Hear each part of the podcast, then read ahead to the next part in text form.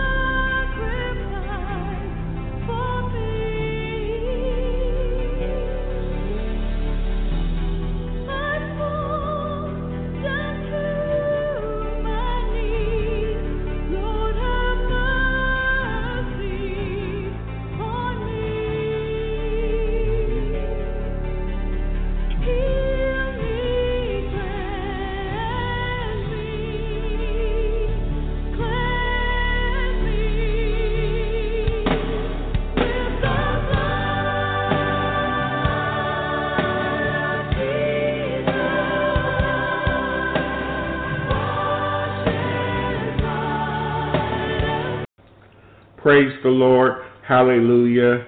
Thank you, Jesus. Do you want to say good morning, Maha? Good morning. That's my wife, Gail. Hey, so it's Minister Paul out here in Northern California. It's April 30th, 2016. It's just before 7 a.m. in that Pacific Standard Time. You know, so I've been tracking this uh, Baal arch. You could call it what you want. It's a Baal arch. And uh, I found the what I believe to be the latest information on it. I'll put links to everything. Okay, so it, talks about how it was uh, recreated and then dismantled in uh, Trafalgar Square, and then we'll travel to Oxford. Does everybody see that? It says Oxford this summer, and then we'll be shown in New York this fall.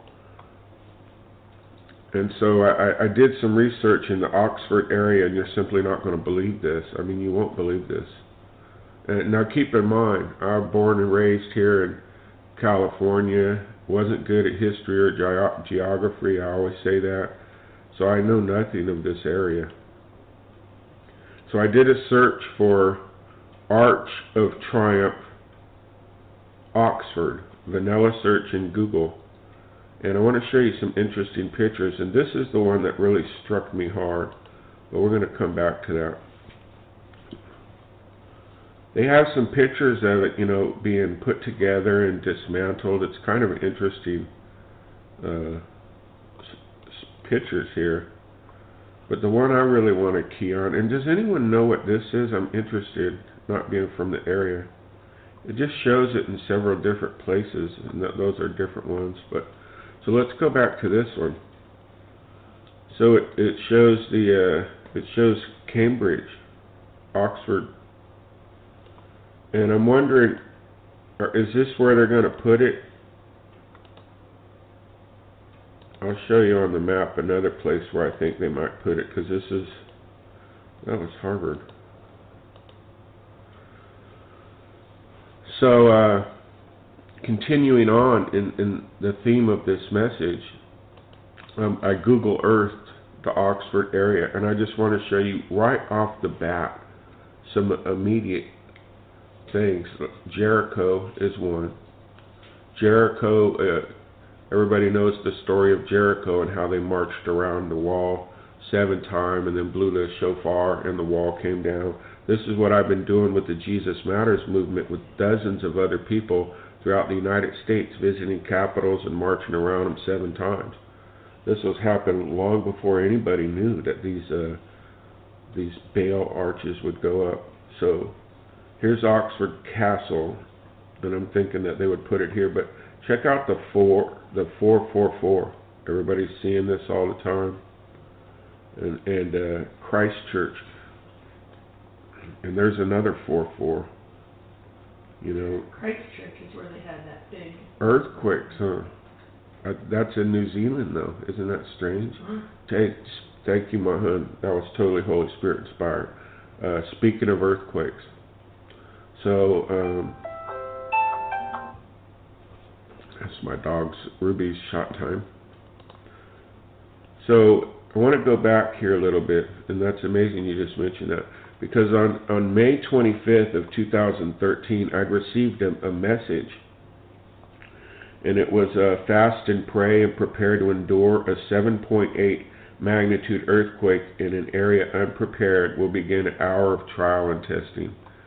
And the area is was Reading or Reading, however you want to say that. I believe it's Reading. Uh, but this is Pennsylvania. But everybody remember that Reading because a 7.8 did hit when my wife and I went on our most recent uh, Jesus Matters trip to San Francisco to meet Sister Vanessa and her son on here. And on the way back, a 7.8 did hit. Exact magnitude.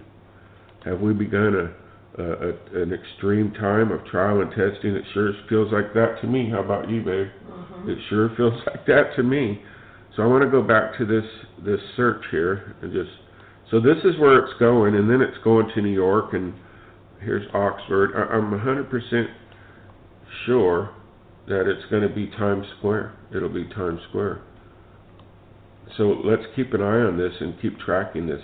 So I'm going to put in here reading. I wish I had Google Earth. This computer's uh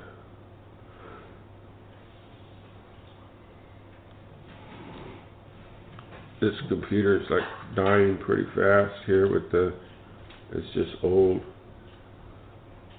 Okay, here's reading UK. Now I want to show you something. How close this is to the location where they're putting it. So, so here's this, there's London. So here's reading, now, now just bear with me here. Here- Here's reading, and here's the earthquake warning. Reading. I mean, and there was a seven point eight. So I, I guess there's, I wish someone would investigate this more. I'm not gonna stop, uh, reporting on this issue. I'm simply not. They, they are erecting, uh, demonic arches to Baal, and, and God is giving warnings in advance, and we're called to heed the warnings. And I believe also this area, New Jersey, New York, Pennsylvania, is also included in part of this warning. And so I ask that everybody would pray over these areas. I mean, they say summer, you know, and, and they say uh, uh, fall. That could be accurate, but it could not be accurate too. They may they may just uh, not be telling us the actual uh, dates and times. They're just giving seasons. They're just giving seasons, and uh, I think it's important to note that there could be more than one of them. They could have already built another one. This could be preparing for a false flag. And could anybody confirm this? Many, many people told me, because no one knows where it is right now, that they they uh, they believe that it's at the Vatican, which would make sense. God bless you all.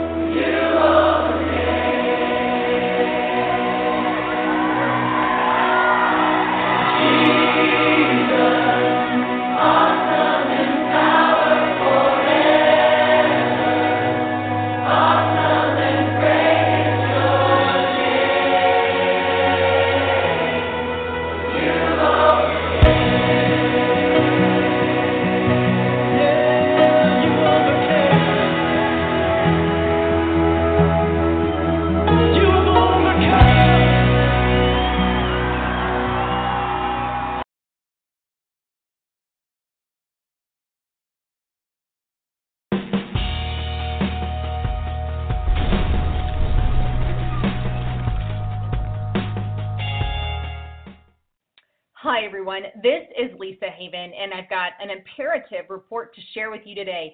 And that is this the elite are once again in a nervous panic. In fact, they are planning secret meetings all across our country, not just here domestically, but these secret meetings are being, you know, um, planned internationally as well. So, not only that, but here's the thing we are winning the information war. This is why they're in a panic. America is starting to wake up to the atrocities, to the New World Order, to the persecution of Christians and veterans and patriots and gun owners. Here in America, they're really waking up to that and, and abroad as well. And things are starting to come out and they're starting to. Um, publicize their actual goals of what they want to do. The Illuminati has coming coming out more in the open with you know a blatant. Uh, acts on our TV, in our uh, media, in magazines, and all of that as well. Now, the reason that I believe America has started to wake up is what we're seeing going on with the election. Probably the most anti establishment or anti establishment candidate, uh, like I believe him to be, would be Donald Trump. And that is exactly who the elite are discussing at some of their meetings, which makes me think he is definitely not establishment. And I know not everybody's on the Trump wagon, so to speak, and nobody can be 100% certain that when he gets in office, that won't or will change. We just won't know. He's either going to be the worst thing that this country country has or the best thing uh, that this country has. And I tend to lean that he could be one of the better things that we have had in our country as far as leadership and you know because he is standing against things like the new world order like uh, revealing what happened with 9-11 like you know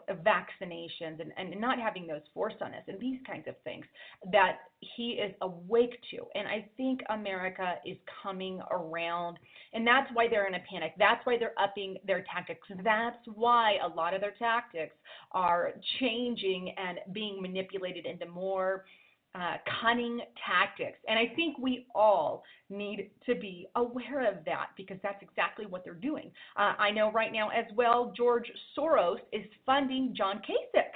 Which lets me know that Kasich is absolutely establishment. Uh, so be aware of him. Um, you know, Rubio, uh, what happened with Rubio and, and Ted Cruz. Well, you know, on the fence about that. But definitely lots going on. Not only are the elite in a panic, but they're upping their attacks on Christians, patriots, gun owners, uh, not to mention what happened recently with the LaVoy Finicum event, which video feed finally came out from um, a cell phone inside the car, Shawna Cox's cell phone, revealing that it was not them who shot first, but the FBI, those on the other side. So hopefully uh, something comes of that. But the attack on patriot views, the attack on Christian views, it's been here for a while, but we're starting to see it up. And I've got lots of news to show you on that as well. And probably some of the most breaking, uh, biblically speaking, for those who follow Bible prophecy, is that Obama wants to attempt to divide Jerusalem before leaving office. But I think the best thing to do is to delve right into this report. Okay, so here's the first report here on Now the End Begins. And notice this headline uh, GOP elites and tech billionaires convene in a secret summit to find a way to stop Donald Trump. This is huge to me. If this doesn't scream that he's an anti establishment candidate, I don't know what does.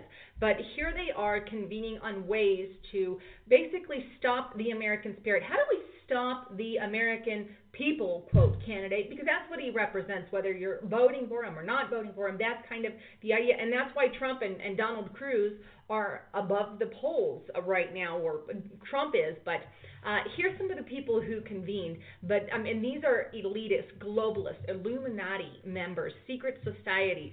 Apple CEO Tim Cook, Google CEO or co-founder Larry Page, Napster creator and Facebook investor Sean Parker, Tesla Motors, SpaceX honcho Elon Musk all attended. So did Senate Majority Leader Mitch McConnell, uh, political guru Karl Rove, House Speaker Paul Ryan, Tom Cotton, Cory Gardner, Tim Scott, Rob Portman, Ben Sasse, who recently made news by saying he cannot support Donald Trump.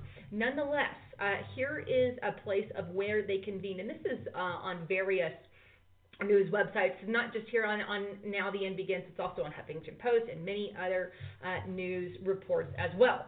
Let me show you the report from Huffington Post. Here is that one a secret meeting, tech CEOs and top Republicans.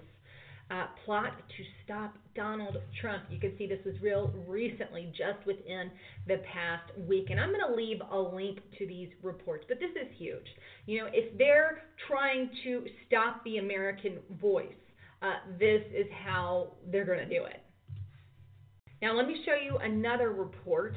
Um, I also found this fascinating, and it's now, once again, on Now the End Begins, and it's the prospect of a Donald Trump presidency is shaking the New World Order to its core. Why is it shaking the New World Order? Well, Trump has come out numerous times to talk about the New World Order. He has exposed it, he has brought it to light. So I know that he is definitely against the New World Order. But here's the subheading In a highly unusual move, foreign diplomats are expressing, and not just domestic people, but foreigners, like I said in the beginning, are expressing alarm to the U.S. government official about what they say are inflammatory and insulting public statements by Republican President frontrunner Donald Trump, according to senior U.S. officials. Now, why would this alarm our foreign diplomats? Well, because they're all New World Order agents. They all want to start a New World Order.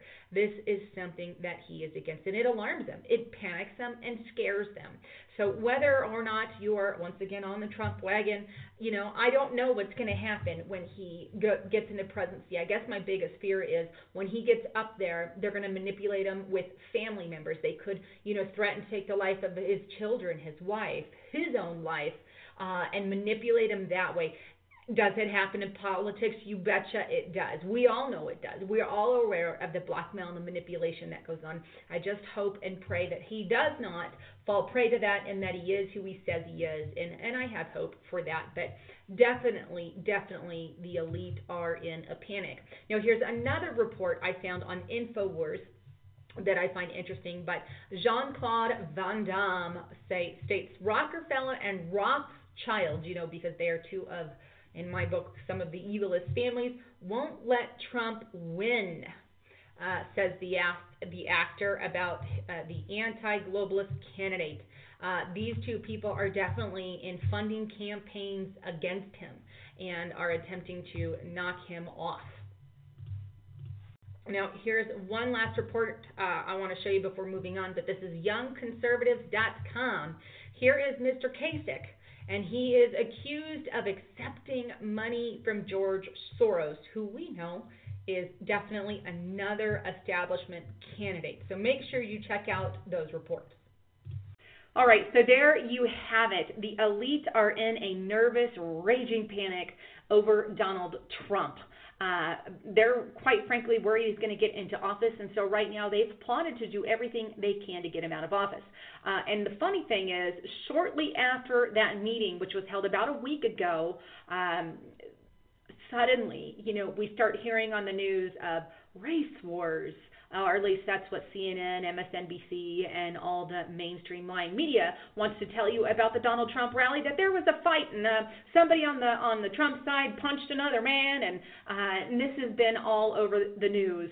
Um, you know, the past few days of how riots are breaking out at the Trump rally. But let me say this: it's a setup. You know, it's a setup. I know it's a setup. Uh, people are waking up to that fact, and so you know, they definitely are trying to start some kind of race riot, race wars. This is why we're seeing more increased race fighting with things like the Black Panther movement and uh, Black Lives Matter and the KKK. They are really inciting this ethnic group against ethnic group mentality, and that's not the way that God designed it to be. But we know, biblically speaking, as a Christian, I will say that in the Bible, it does tell us that in the latter days, nation will rise against nation. If you look at the Hebrew and the Greek, or uh, you know, the, the main context of those words, uh, you will find that it's ethnic group against ethnic group as well as you know nation against nation. So just something to ponder uh, on the biblical side of that. Now another thing that I've had questions about is people say, oh, is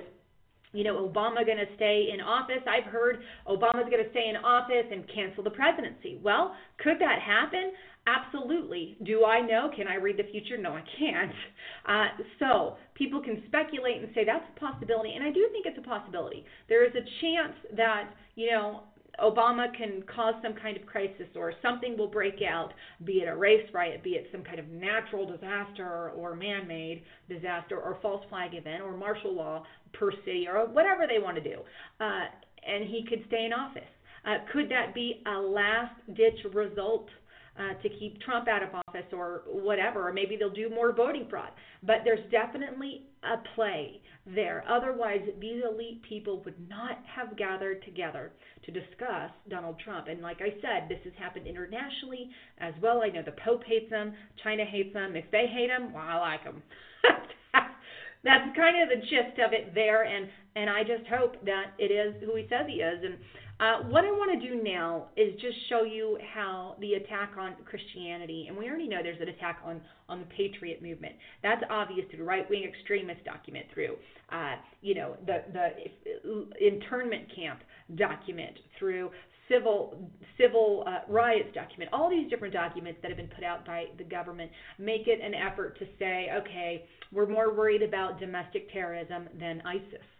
Uh, yet, you know, we don't have that kind of a problem here in America, and they continue to allow these terrorist camps to thrive, uh, ISIS terrorist camps to thrive, but they go after patriots uh, and, you know, those here in America. But what I want to do is show you specifically how the attack is being upped on Christianity, and then uh, how Obama is planning maybe to divide Jerusalem before he leaves office, if he leaves office. Like I said, I don't know. I hope he does leave office. I personally think on my note that that won't happen. I don't think that Obama will stay in office. That's my opinion.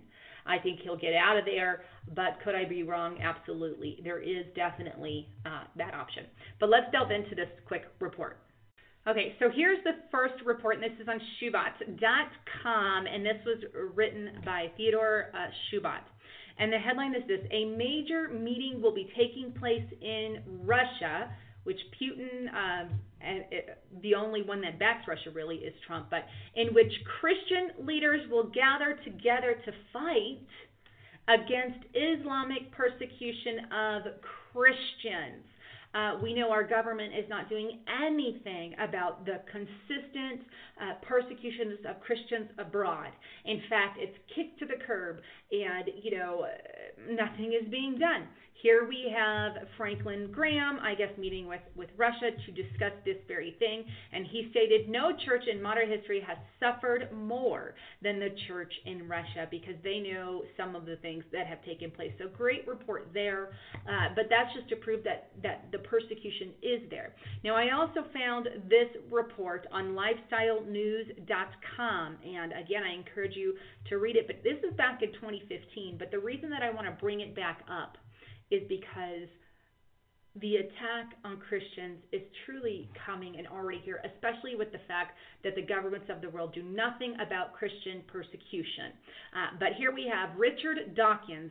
We all know, um, well known atheist there, but the state needs to protect children from religion and their parents. And I think this is a very imperative report especially with the recent release of the draft document by the U.S. Department of Education and the U.S. Health and Human Services. I have showed it numerous times, but on this particular report, they specifically take Richard Dawkins' words to heart, in which they make it uh, now, it's not officially uh, stamped, signed, sealed, and delivered, this draft. However, in this draft, they entertain the idea of home visits, visiting and going to your homes um, and having and forcing a parent child relationship. What does it forced parent child relationship look like? Uh, well, to the government, well, that would mean that they force parents to take certain classes. If the parent's depressed or has anxiety or on anxiety medicine, they could have CPS take you away. And that also comes in the form of assigning a person, uh, an education specialist, to your family from birth from conception even is when they are talking about doing this. Let me show you that report real quick. here is that link, and I'm going to leave this link in um, below for you so you can check it out and read it for yourself. But it, it makes uh, the state equal with parents, but very disturbing news there.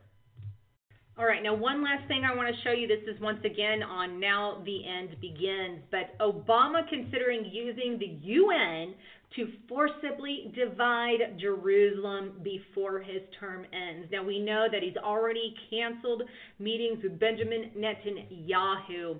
And according to this report, this was leaked by, and I'll show you this, the Wall Street Journal, uh, where it talks, a, a journalist there is saying that Obama is working on a renewed Middle East push and I'm going to leave a link to that so you can check that out. But uh, the president is also considering use of the UN Security Council resolution to forcibly extract concessions from Israel and the PA.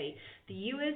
The U.S. has until now vetoed any such resolution, though Mr. Obama has threatened to allow them to pass. So we know that this is, you know, could be or the beginning of a fulfillment of Joel 3:2, which states, "I will gather all nations and bring them down to the valley of Jehoshaphat, and I will plead with them there for my people whom they have scattered among the nations and depart or um, parted my land." Um, but you know, if such a thing takes place, uh, could some kind of deal be cut? Could we be looking at the seven year peace treaty spoken of in biblical prophecy? And I think that's very important and the reason why I wanted to share this particular report. But I highly encourage you to read it uh, because it also talks about basically how Obama wants to revive the Middle East Quartet, uh, the U.S., the UN, the EU, and Russia, and apply pressure to Palestine and Israel. Uh, but there's that report kind of closing it off. So we have, you know, elite in a panic over Donald Trump. I guess the people's choice if you are voting for him, and they all. We also have an increased attack on Christianity, and also here we have a dividing of Jerusalem. Very significant end time report. So there's that.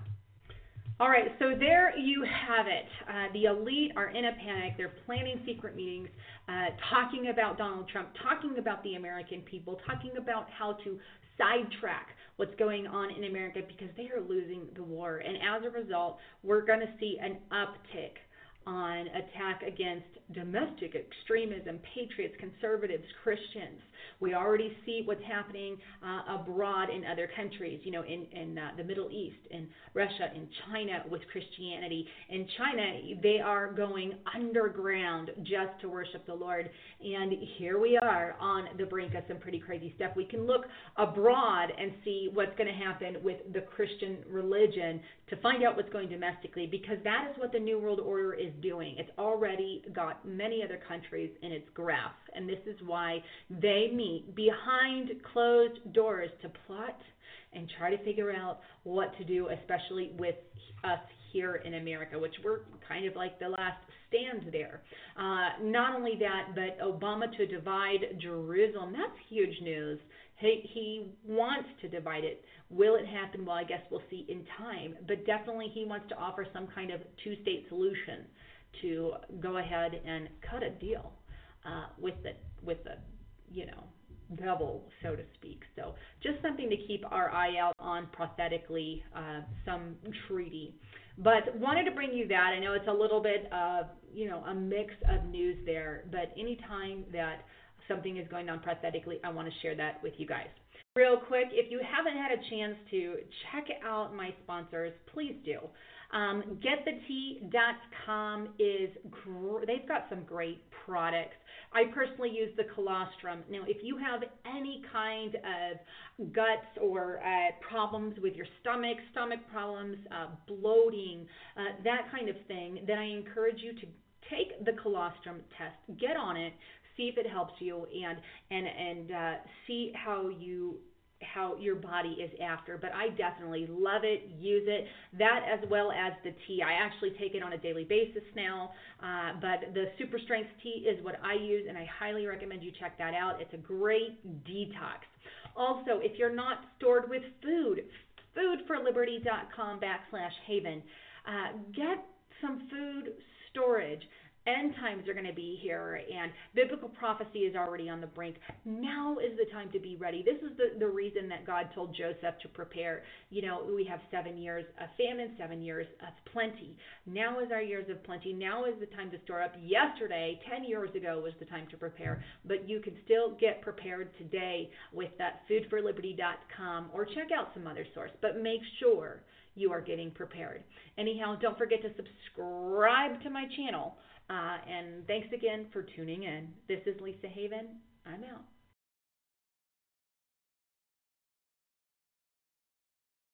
Talk Radio.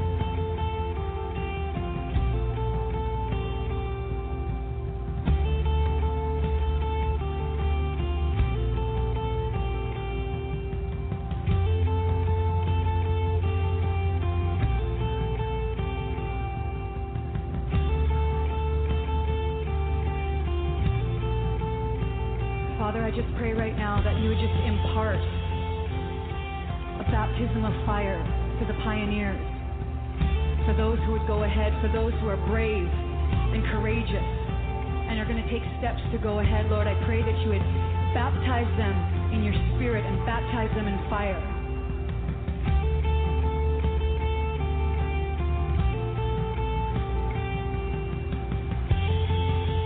Lord, we know that we've walked by the fire so many times we've walked by. But we just want to state to you today that we're not walking by the fire today, but we're walking into the fire. We're walking into the center of the fire.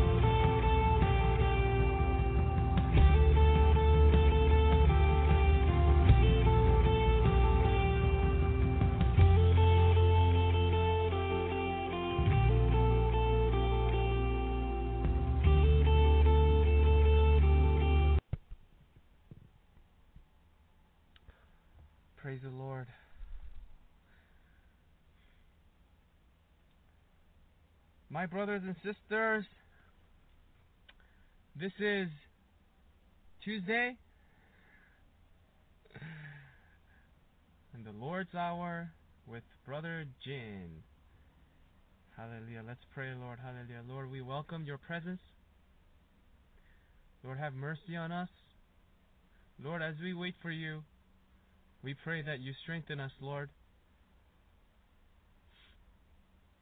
And as we come into your presence, Lord, we ask you to please, Lord, please cleanse our sins, Lord. Lord, we repent our sins. And Lord, please purify us with your holy fire once again. Oh, hallelujah. Lord, please speak through this vessel, Lord, that you may reach out to your children, that they may hear your voice, that they may be strengthened, they may be motivated, that they may dust off their feet and get up. Hallelujah. Lord, give us faith, give us strength, give us the courage, give us the endurance, give us the patience.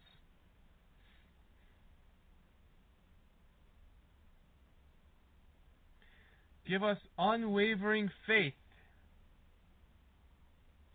in these times of uncertainty, Lord. We pray, Lord, that we are one with you, Lord.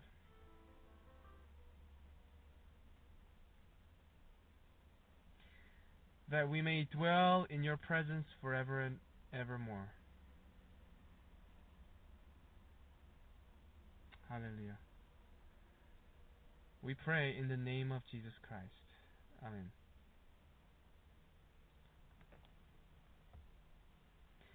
My brothers and sisters, I want to tell you today that you are one of a kind. Now, I, I do not mean to tell you this so that you become proud and arrogant. No. But I want to tell you that if you are here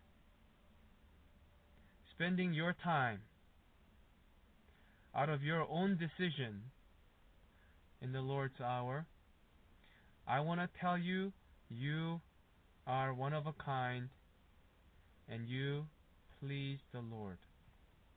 Okay. It's not don't take it as face value, okay? It's not because you come to the Lord's hour, but I'm just saying that if you really truly love the Lord, then you are here trying to be closer to God. You are doing whatever you can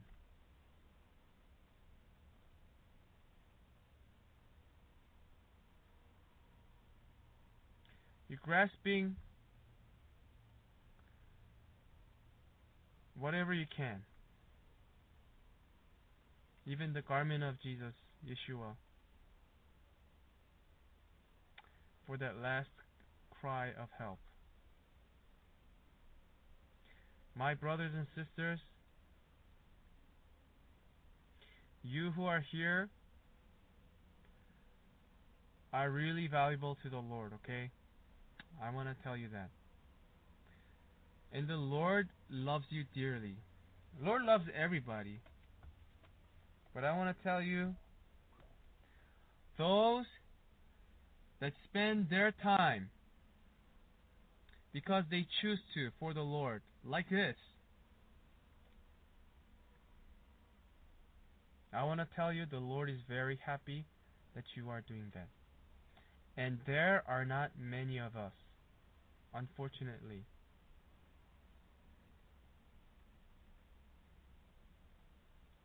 But you, my brothers and sisters, you endure to the end. And let me go to Revelation 3:11. What does Revelation 3:11 say?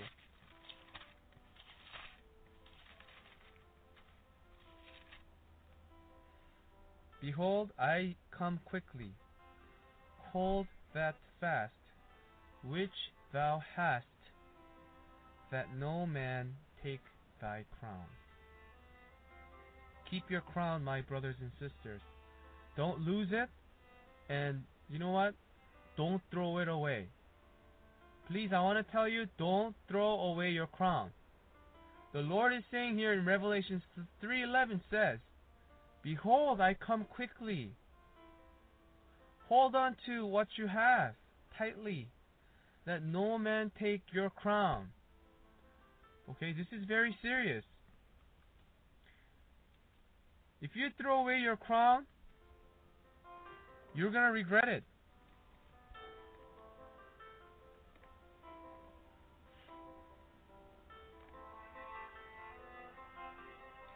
Here we go. I'm going to read you Proverbs uh, chapter 2, okay? Verse 22 through 33. How long, you simple ones? Will you love simplicity? And the scorners delight in their scorning.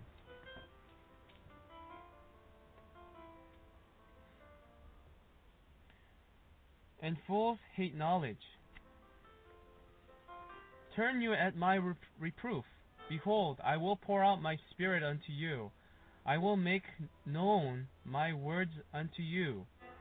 Because I have called, and you re- refused. I have stretched out my hand, and no man regarded. But ye have set at naught all my counsel, and would none of my reproof. I also will laugh at your calamity. I will walk. I will mock when your fear comes.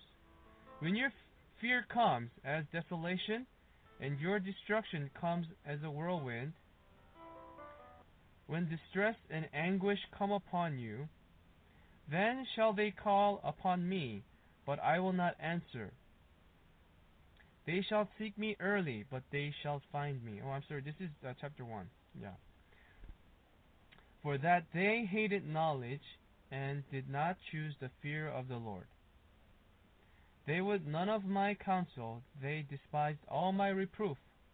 Therefore shall they eat of the fruit of their own way, and be filled with their own devices. For the turning away of the simple shall slay them, and the prosperity of fools shall destroy them.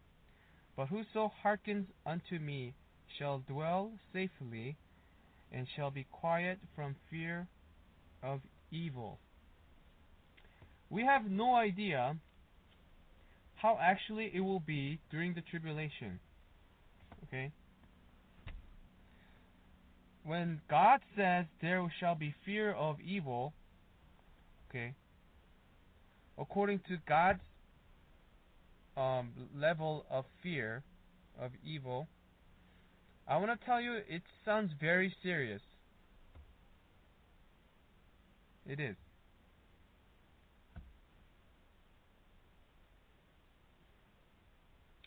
When we go back to verse 29, it says, For that they hated knowledge, for those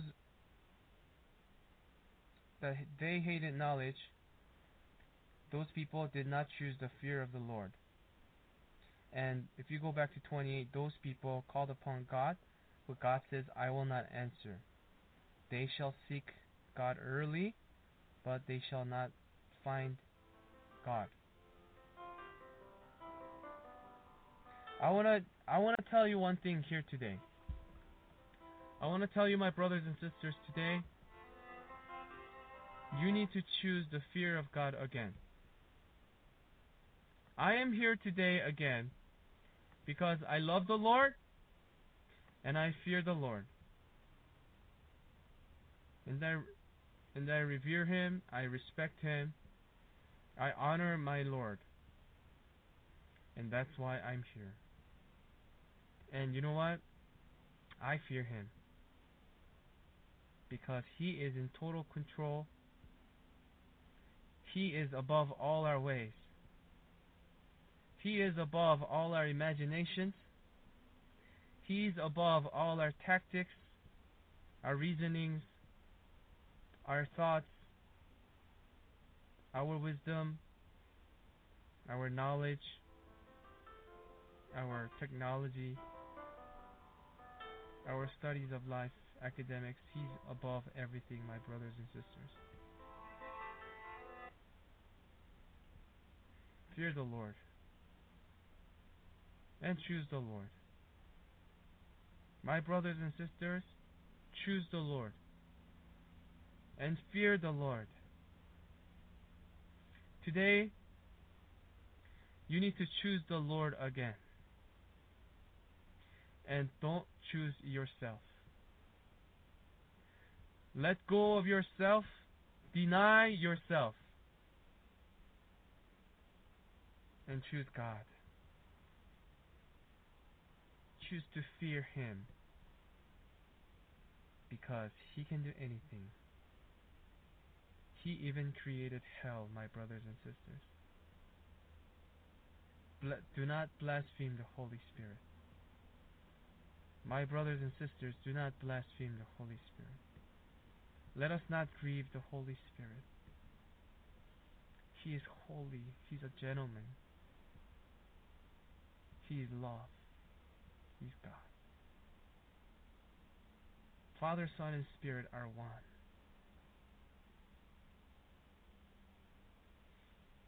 Let us hold it, hold on to this one thing. That is God. That is tr- true.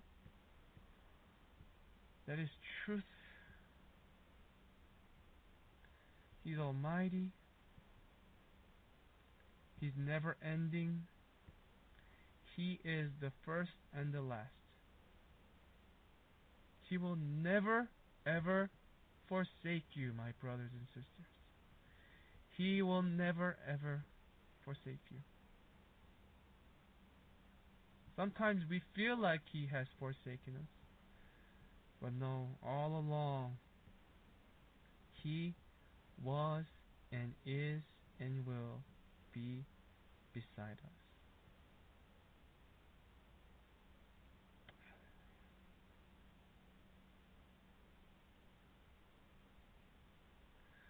Do we have to go through these things? I don't want to. But it is the Father's will. And Father's will and His plans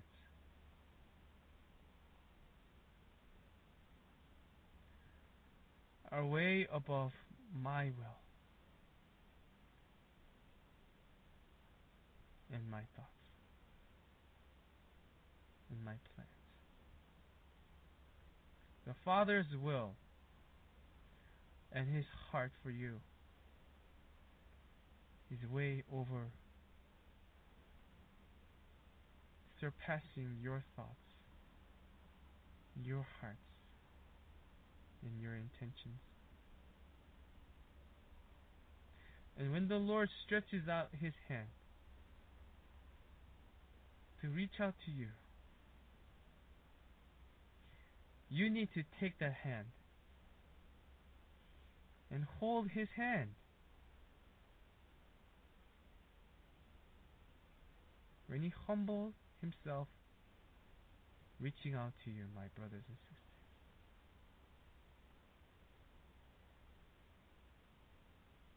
Whenever he does that, you need to hold on to him and never let go. Amen. Hallelujah. Never let go, my brothers and sisters.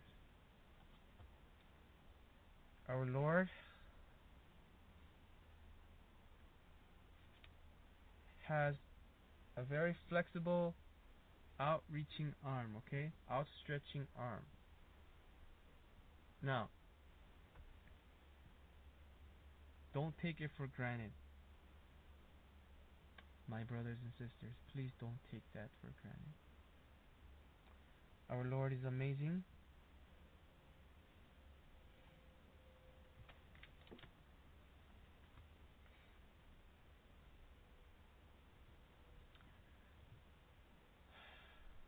And when you ask, when you call for the Lord, and he shall answer you, my brothers and sisters. Lord, help us to let go the things of this world.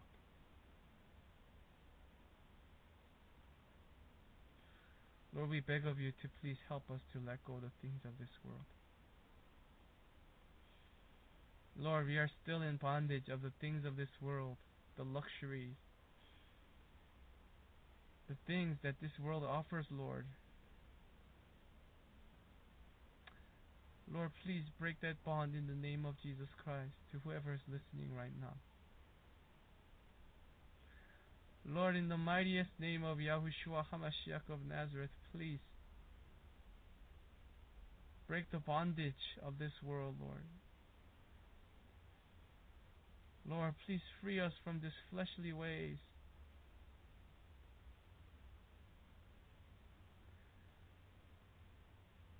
Lord, help us, Lord. Save our souls.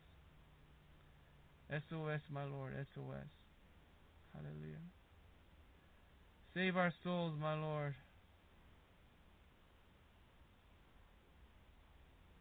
Don't leave us here, Lord, please. Change us, O Lord. Fix us.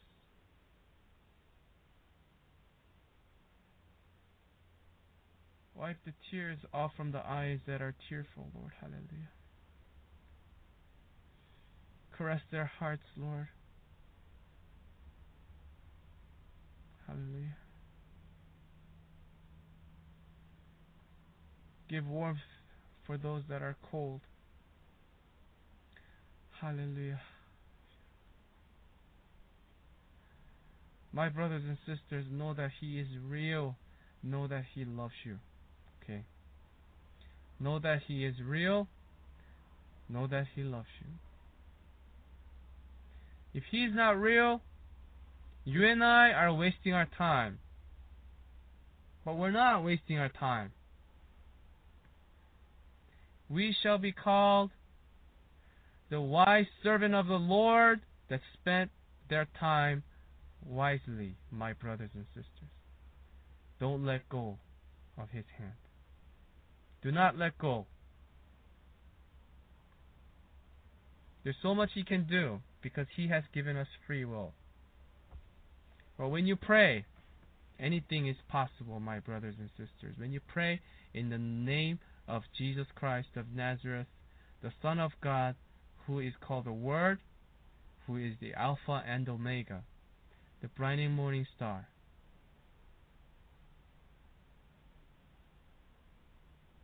God, the Son of God, who gave himself in obedience to the Father, walked in the flesh about 2,000 years ago for sins of the whole world, including you and I. Ah, hallelujah.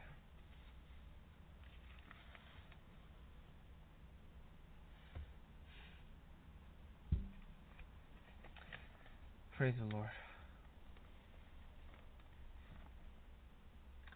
My brothers and sisters, I want to ask you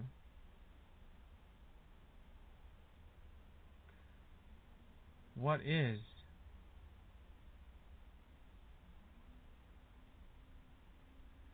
what is my brothers and sisters what is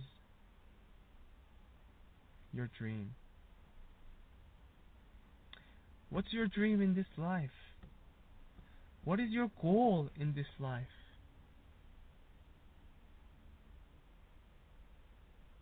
I had so many dreams and goals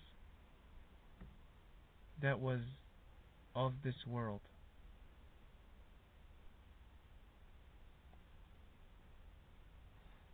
My dream, my brothers and sisters, my goal is to live a life for the Lord that I may not have any regrets in heaven. That I want to hear Father tell me the Lord Jesus Christ and the Holy Spirit tell me as one, my child,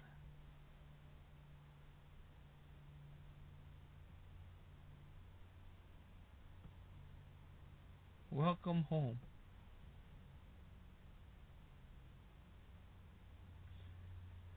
My good and faithful servant.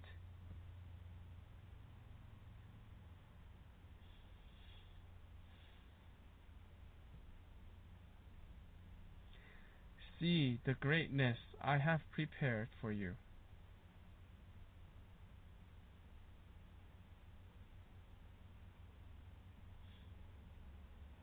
Dwell with me.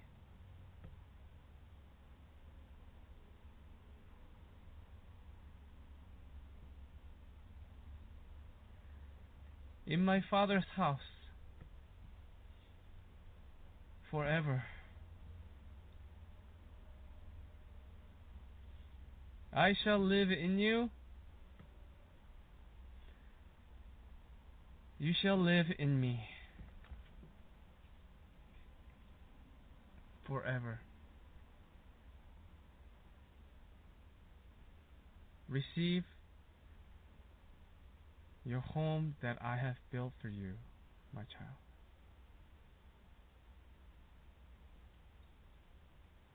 And for those that are called to be the bride of Christ,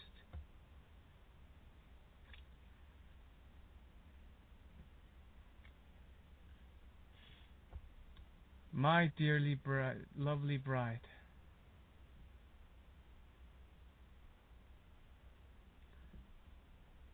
my dearly bride,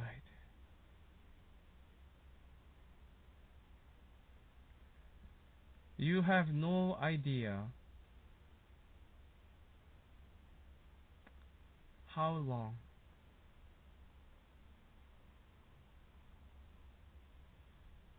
I have waited for my bride.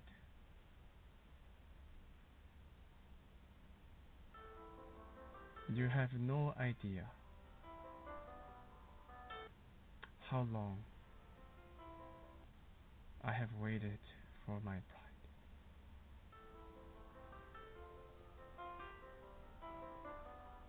My bride,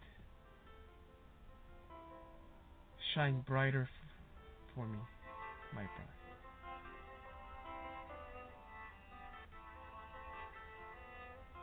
My bride, be the saltiest salt of this world, my bride.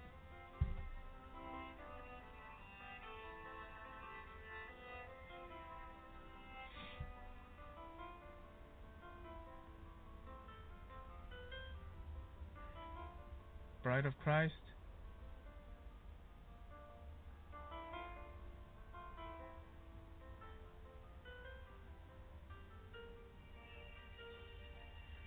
what a blessed one of the Lord.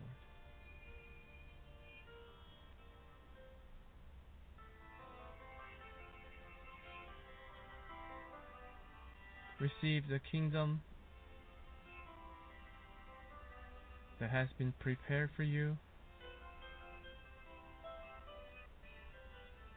since the foundation of the world.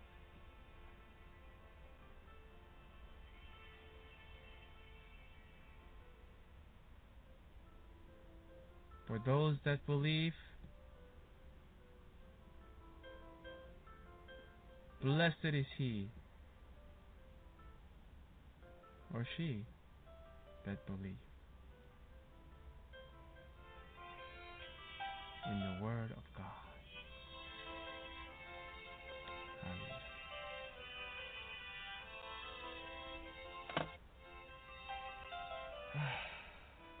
Hallelujah.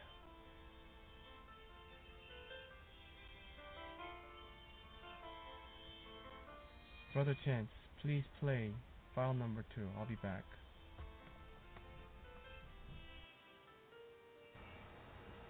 Can I do it now? Yeah, yeah, go ahead. It's recording. Hi, everyone. I wanted to come on here and share a couple things with you. The Lord Jesus don't want your money. He wants your heart. But if you do not follow the Lord, you walk on Him.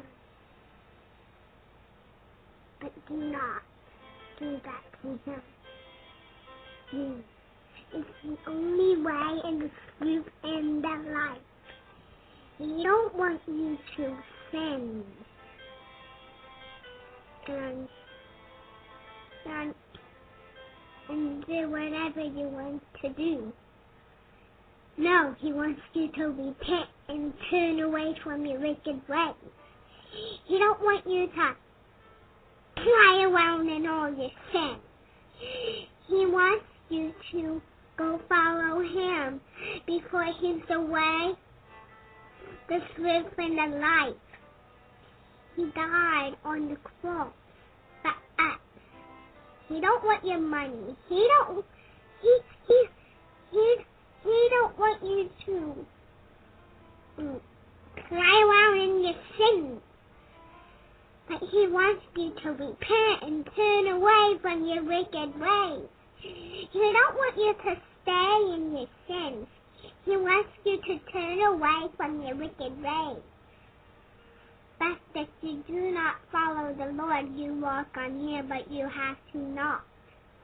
Because if you do, it will be thrown into the lake of fire and will burn there forever. But you will not come out. But Jesus don't want your money. He wants your heart. That's why he wants the people to repent and turn away from their wicked ways. But they, but they confuse to turn away from their wicked ways. But Jesus died on the cross for us to stop sinning.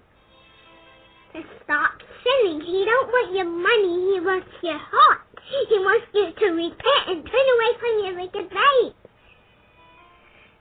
But Jesus don't want your money. He wants your heart. That's all Jesus wants you to do. Repent and turn away from your wicked ways.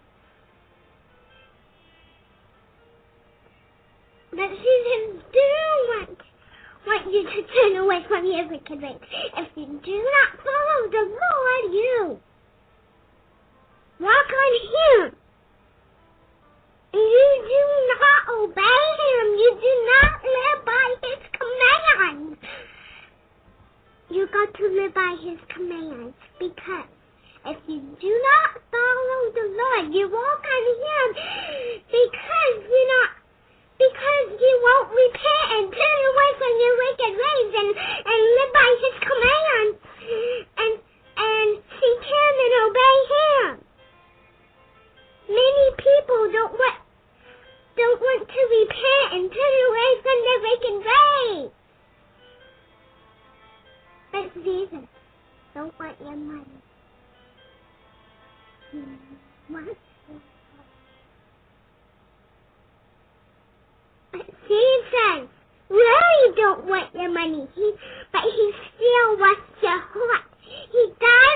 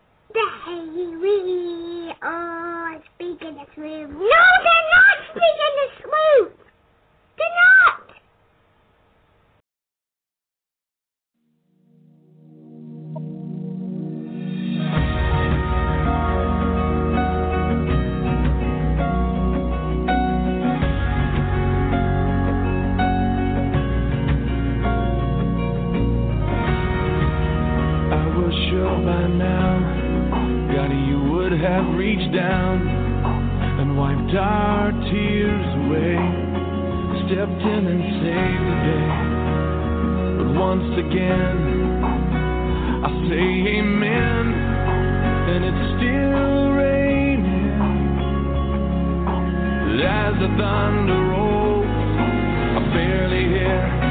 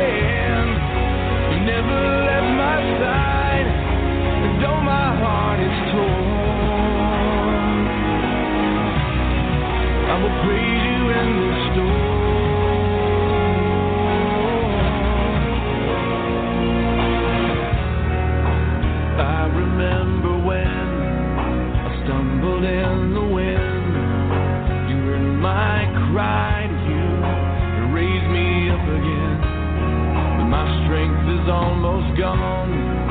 How can I carry on if I can't find you? But as the thunder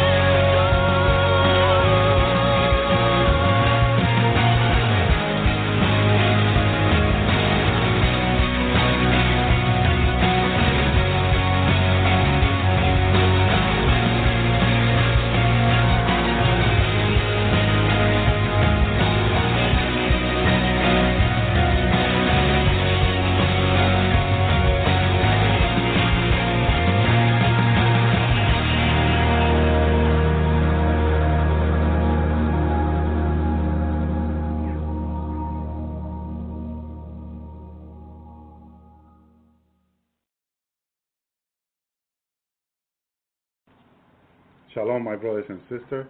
Praise the Lord. This is your brother Elvi Zapata. Thank you, Jesus. Praise you, Lord. I want to warn everyone about the judgment that is about to come on the U.S. and the world. There is such a great, mighty judgment coming from God. That God is continuing to warn His people to prepare and to get ready. This morning, as I was shown um, what's going to happen after the judgment, I remember driving in my truck going to like New Jersey for North Carolina. And brothers and sisters, I tell you this that I had to stop because I ran out of gas. And I don't know what else was wrong with the truck, but I had to stop.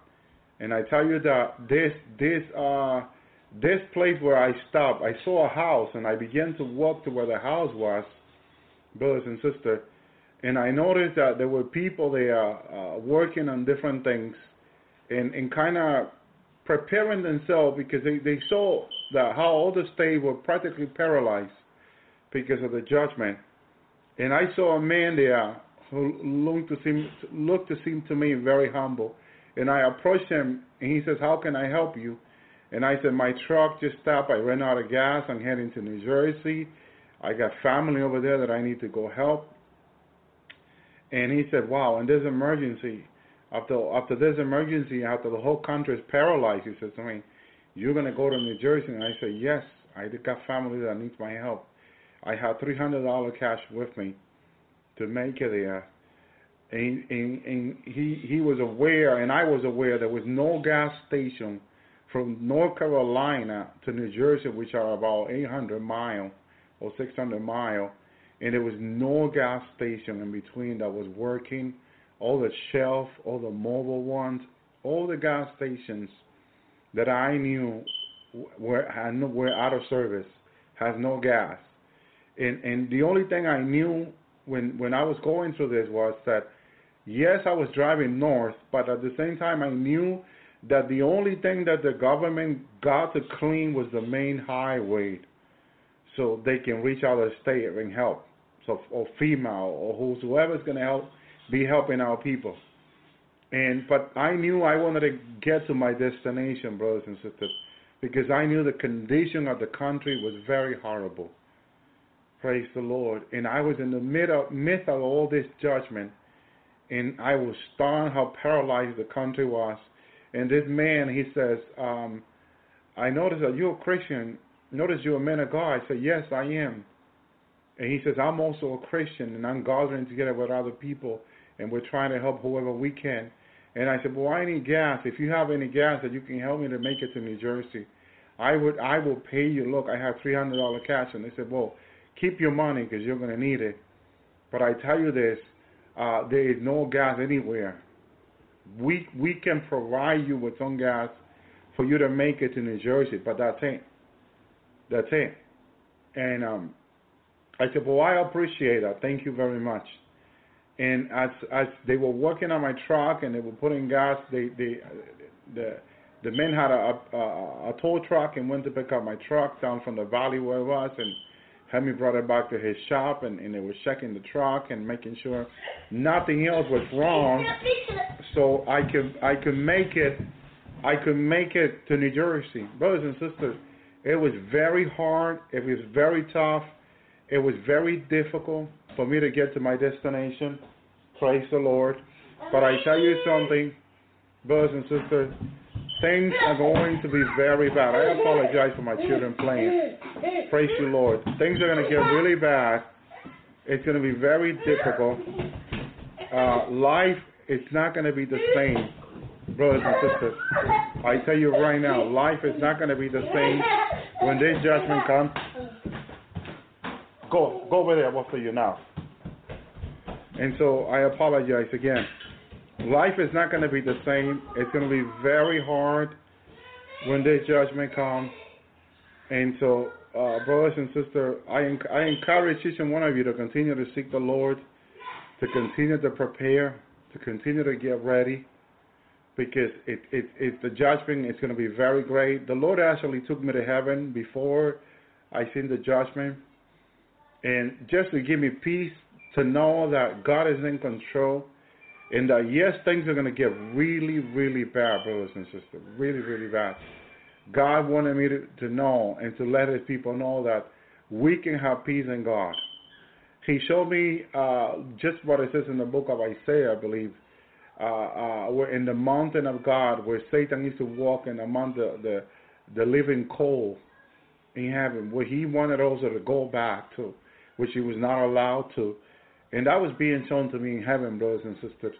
And, and the peace and the joy that was there, the presence of God was overwhelming. It was an overwhelming peace, brothers and sisters, that was there. I tell you. And and man, praise the Lord. It, it, I was really rejoicing to be in heaven one more time, to have the privilege to be up there. Praise you, Lord. And I tell you, it, it's nothing to be compared with anything else. Heaven, heaven cannot be compared to earth. Heaven is much better, much greater place in heaven. There is no lack, there's no disease, diseases, there's no infirmity, there's no sickness, there's nothing in heaven that is going on on earth. It's completely peace, it's completely serving God, and there's complete abundance. Which, when you come to this earth, there's so much lacking, so much lacking even out of the presence of God. Because in heaven, the presence of God is all over, it's everywhere.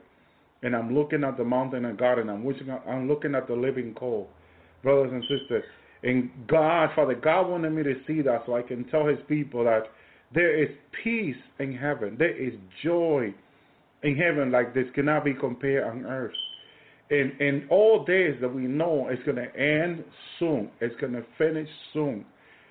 God is going to end the world soon. This world don't have much to go because it's going to end.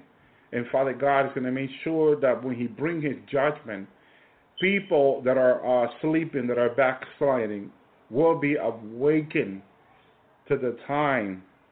They'll be awakened to go, to the coming of Christ, to the coming of Jesus, and they need to understand that the Lord is coming, and that God is not a man that He will lie, or the Son of Man that He will repent. God has told us the truth, and nothing but the truth. And we need to believe that His word is true and not to doubt God. A lot of the doubt that we, we have is unfulfilled, hallelujah, desire that we have in us because there's a lot of things we wanted it, and we wanted God to provide to us, supplies to us, or brings to us, or allow us to happen because we have not had those things. We doubt. But doubt is a sin. Doubt is not of God. And we need to repent any doubt, my brothers and sisters. We need to say, I'm sorry to God for doubting His promises, for doubting His word. Brothers and sisters, God is faithful brothers and sisters. God is faithful. And everything He has told us to His prophet, He is going to bring to pass. Sooner or later, it's going to come to pass. Not in our timing, but in His timing. Because God's timing is very different than our timing. We complain that time has gone by and we have not seen anything. But it has been the mercy of God. It has been Jesus crying out to the Father to have mercy and give his people more time to be saved, more time to come to him, more time to repent. Because that is ultimately the word of God. He do not Jesus don't want people to perish, but he wants them to be saved through him. He is the only Savior. Muhammad, Buddha, the Pope, and anyone else can save you, but only Jesus Christ. And we need to give our lives to Jesus and repent. Moses cannot save you, but Jesus can save you. And he is sitting at the right hand of the Father, willing, willing to save you, willing to bring you as a family of God. Through his own life and blood on the cross, you and I will have that opportunity if we repent and we see what Jesus had done on the cross. His sacrifice on the cross cannot be compared to anything we know to anything, cannot be valued with money, with gold or silver or precious stone. His sacrifice is unique and is eternal. We can receive eternal life through what Jesus did on the cross. And so, my friend, my brother, my sister, I want to encourage you to continue to repent and continue to seek Jesus. Get, repent your sin daily.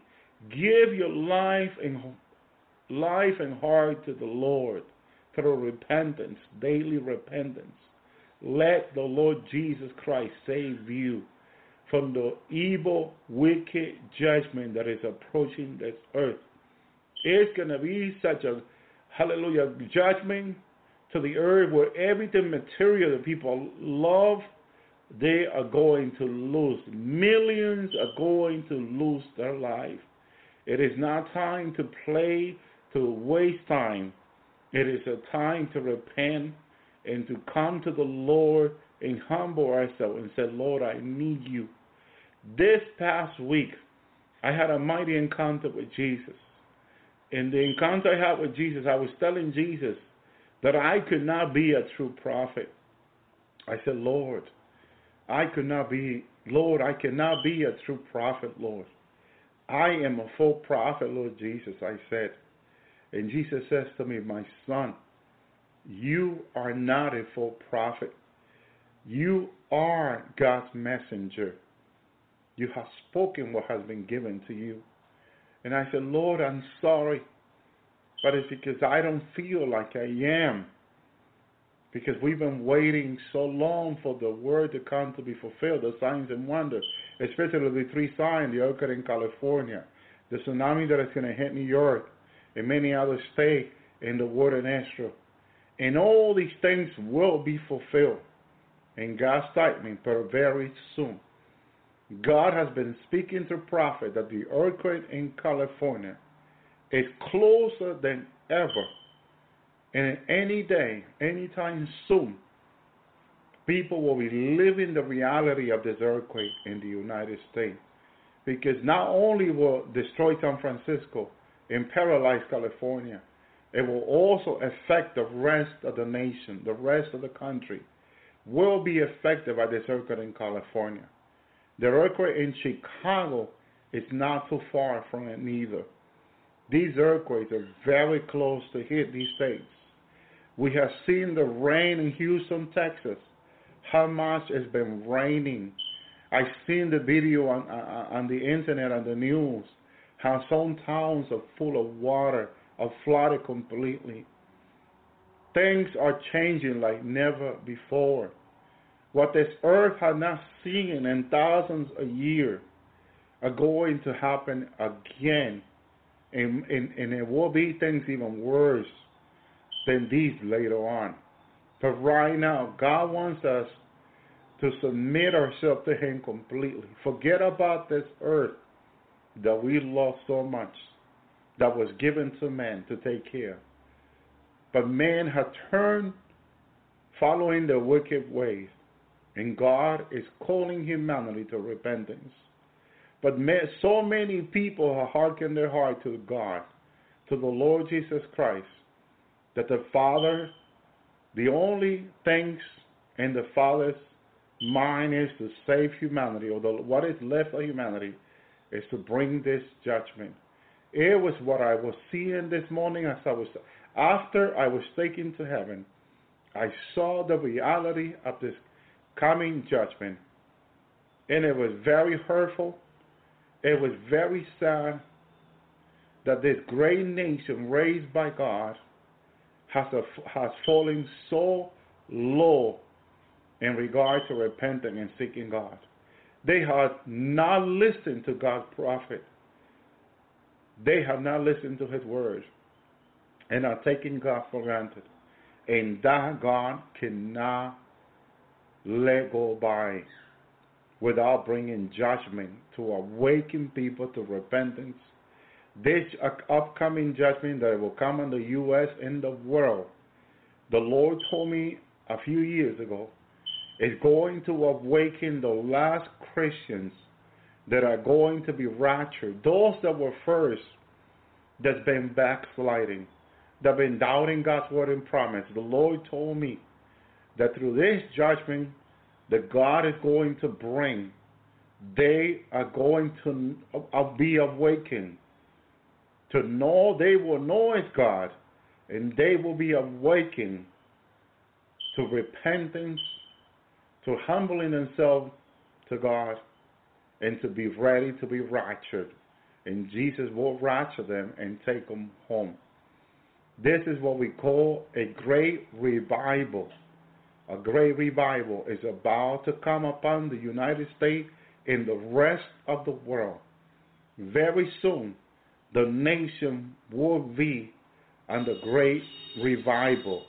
But before the revival comes, there has to come judgment, great judgment, when everyone can see and know that God is not playing, but that God is very serious and is calling his people to repentance. God loves you, and God don't want you to perish. That's why he sent his son Jesus to die for us on the cross. The Bible says in John 3:16, "For God so God loved the world that he gave his only begotten Son, that whoever believes in him should not perish, but have everlasting life." Those that refuse to believe in Christ will be condemned, the Bible says after that. We have to believe in Jesus, the only Savior, the only mediator between man and God. Buddha, the Pope, or Muhammad cannot be your mediator, but only Jesus Christ is the only Savior. He said in John 14 6, I am the way, the truth, and the life. No one come to the Father except through me. Those are the word of Jesus Christ Himself, not the word of any prophet or any man, but the word of the Son of God, who is also a, a prophet and who's also was in a human body. Repent and give your life to Jesus before it's too late. Because soon many will see the judgment come that are not repenting, but it will be too late for them. God have mercy on those that are backsliding, that are not ready for the coming of Jesus, that they may be awakened, awakened through the judgment, and it will not be too late for them. We have heard of the dead of Prince, a, a, a famous singer, and how everyone in the media are moved by how this man died. They don't even know how he died yet. But I tell you this a prince that was so important had died in this way in his 50. Imagine those that are in the 20 and 10 and 5 and 30 and 40 and 50 and 60 and 70 who are not repenting, who have not given their life to Jesus. When this mighty earthquake of California and this mighty tsunami that is going to come a thousand feet tall through Miami, through North Carolina, 2,000 feet or three through uh, Florida. And when it gets into New York, over here, around five, four, five hundred feet, brothers and sisters, it's going to devastate these states. Boston will also not escape. Maryland and Washington will neither escape. This great judgment, God has been speaking this of this judgment through many of many of his prophets. But I don't know how many are taking God serious or are just mocking God that he keeps raising his prophets and using them to speak of this judgment. And a few years have gone by and the word of this prophet has not been fulfilled yet. Again, it's because it's not in our timing we are not under the law that when God said something would happen, it happened almost immediately. There was no grace. There was mercy under the law. But the grace had only come to the earth through the Son of God, Jesus Christ. Grace did not came through Moses or through Abraham or David or none of them. Grace had only come to this earth through the Son of God, Jesus Christ. I want to tell you and encourage you to take advantage or receive the grace that God has given you and I through His Son Jesus. Repentance of our sin and the forgiveness of our sin through repentance. God has been is being merciful and has been merciful for so many years when this judgment begins, it's not going to stop. After the earthquake in California begins, the Lord has shown me there will be many earthquakes like it is now. We just had a mighty earthquake hit Ecuador. Another earthquake prior to that one had hit Japan. And the earth, even after the first earthquake had hit Ecuador, another two days after, or the days after, another one hit Ecuador again. The earth continues to shake. I warned the people of Central America of this judgment on the Spanish radio. The judgment was coming to the Middle East. Some took the message serious. Many did not. And now they see the consequence. I don't call myself a prophet. I only call it as God tells me or shows me, brothers and sisters. And I knew judgment was coming to Central America. There's more judgment coming to the earth, brothers and sisters, that the earth has not seen. European will have earthquakes, as the United States and Mexico. Argentina and Chile will also have earthquakes. And more earthquakes, mighty earthquakes will be manifested in Central America.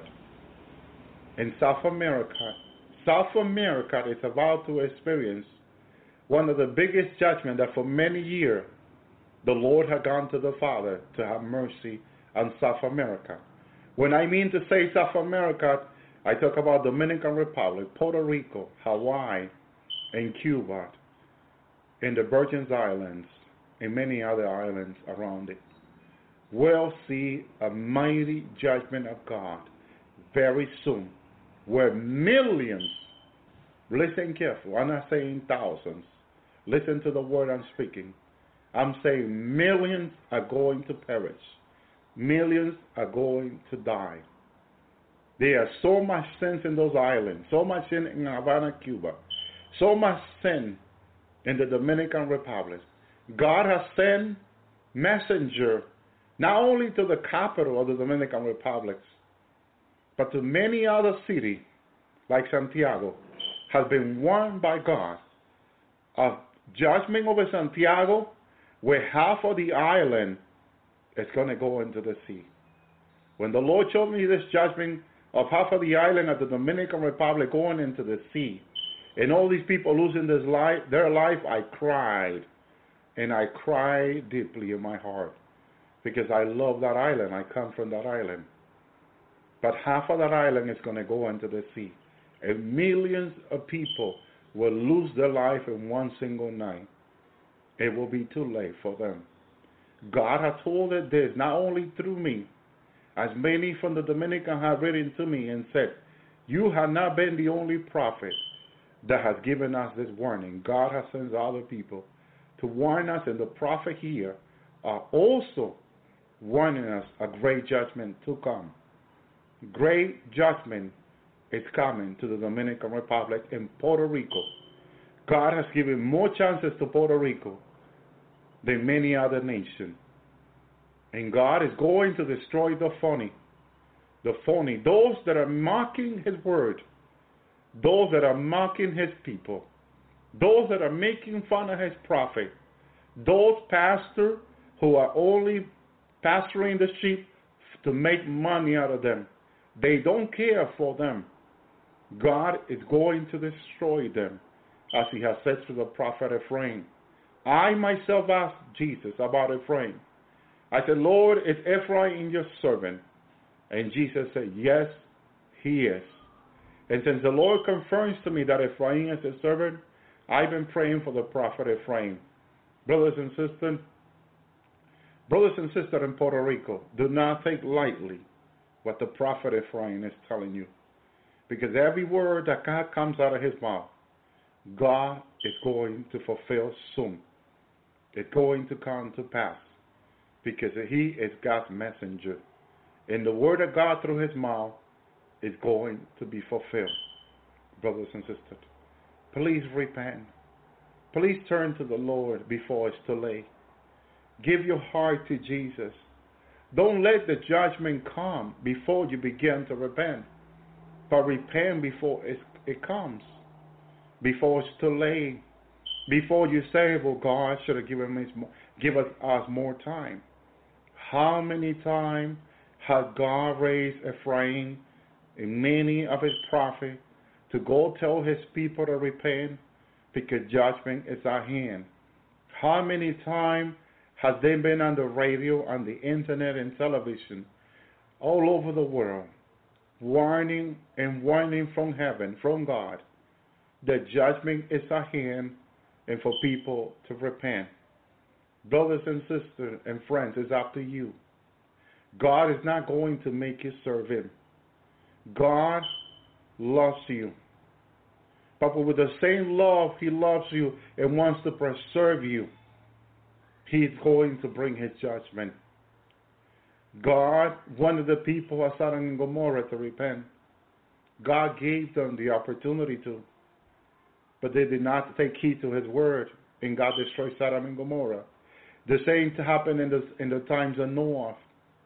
Noah, the Bible said, was a preacher of a preacher of righteousness. He preached the word of God, the true messenger of God, to his generation. Year after year, warned them of a great tsunami, great flood that was going to come all over the earth, because they had not seen such a type of judgment. They mock him, they laugh at him, and they say so many things that are not in the Word. Because it was not worth it to put it in the Word of God. The offenses are not worth it to be written. Only the good news are worth it to be read. The good message from the Lord that comes through the mouth of the righteous are worth it to be written not the word that comes out of the mouth of the wicked. Why would we need a Bible or an extra few pages of the Bible? The, the, the word of those men of the wicked, the evil word that was coming out of their mouth, would, would, would have been written for what? What blessing would we, we would have if each of those evil words that came out of their mouth would have been written? It will probably even make our generation even worse. Right now, they mock the name of Jesus, the name of God.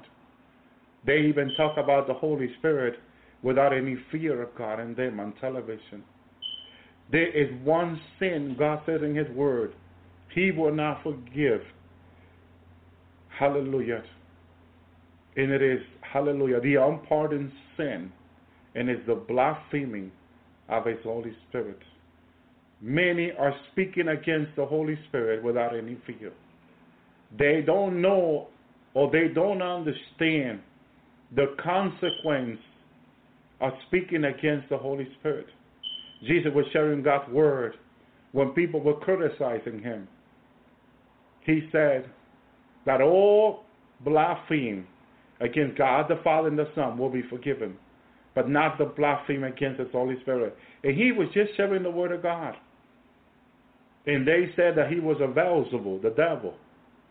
They were blaspheming God as they were speaking against Jesus because he was the Son of God, a messenger of God sent from heaven, brothers and sisters. And this is why today many are doing the same and are not noticing the type of sin they are committing. A few days ago, I heard of a prophet that said that when the tribulation begins, which is very close to begin, many people will be turned into zombie, werewolf-like. That has been shown to me by Jesus. I've been in the tribulation to come, days ahead, where I have seen the tribulation begin, and people turn into werewolf, like in the movies, and then immediately begin to attack other people. I also seen multitude like zombie and bite people's legs and people's arm. I saw people fighting them, but they were too strong. For them, they were pushing their mouth, their face away. They look horrible. Hair grew from them like Nebuchadnezzar because of his pride. The nation had become prideful, like Nebuchadnezzar. God the Father punished Nebuchadnezzar because of his pride and brought him very low when he turned him into a beast, like the beast of the field, like the werewolf of the field. But these beasts in the last day will be even worse than Nebuchadnezzar. because they will attack anybody else who is not like them to eat them. I saw them buying people's arm and leg like to supply their hunger. All of a sudden, they get very hungry for meat, and that's all they want to eat. I notice now that as I travel to different states, that most of the seafood are being removed. Most of restaurant seafood are being removed. And what is being placed in, in, in, in the place of the seafood restaurant? Let me tell you what is being placed in those places meat. Meat. Meat restaurant. People order the sign in the last couple of years. I noticed this as I have been taken to the tribulation many times. The people are more hungry for meat in these last couple of years than what I've seen ever. These restaurants where they sell meat all the time are full of people. People do line to eat hamburgers, to eat all type of meat cooked in different way, and a lot of it is rare meat. I had never seen like before rare meat, meat uncooked, being eaten by people. I go by places, by restaurants, I see people eating rare meat.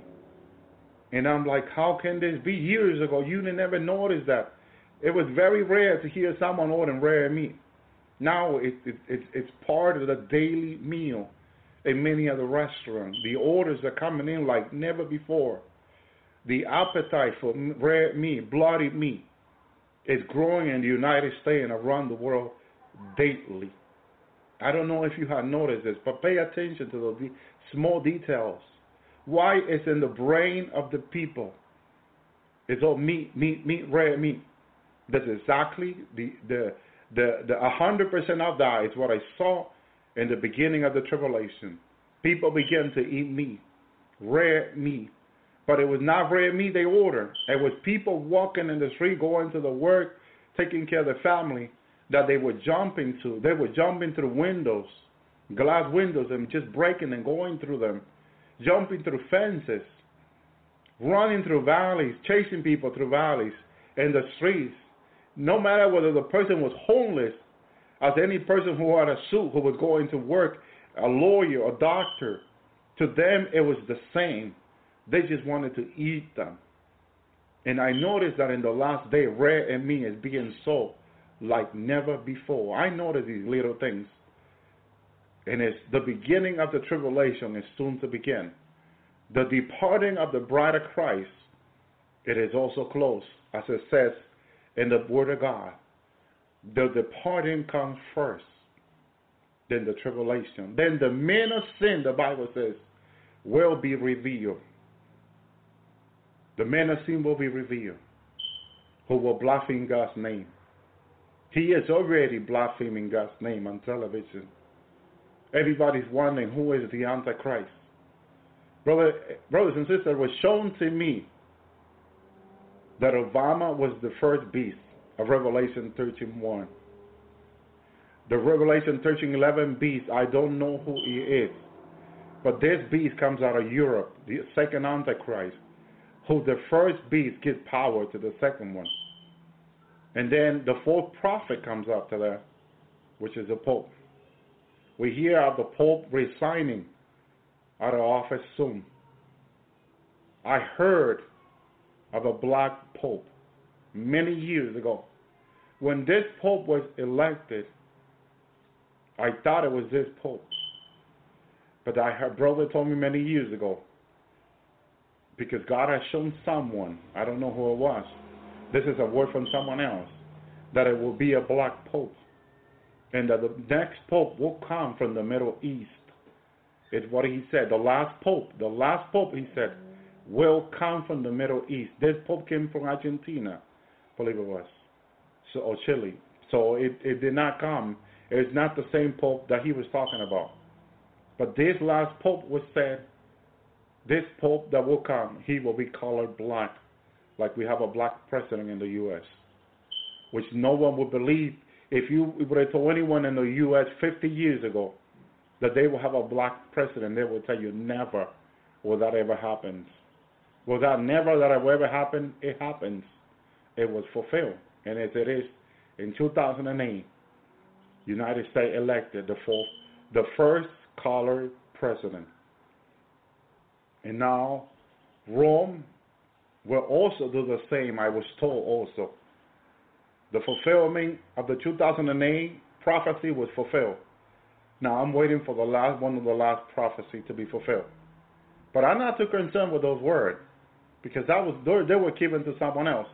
I'm more I have my eyes open more to the earthquake in California, the earthquake in Chicago, which was shown to me, the tsunami to New York, New Jersey, Massachusetts, Maryland, Washington, Florida, which will be completely destroyed. I don't know what brothers and sisters are doing in Florida, in Orlando, or Miami. I don't, or, or Fort Lauderdale, no matter where they are. I, I, I sometimes I, I think, what are they doing there?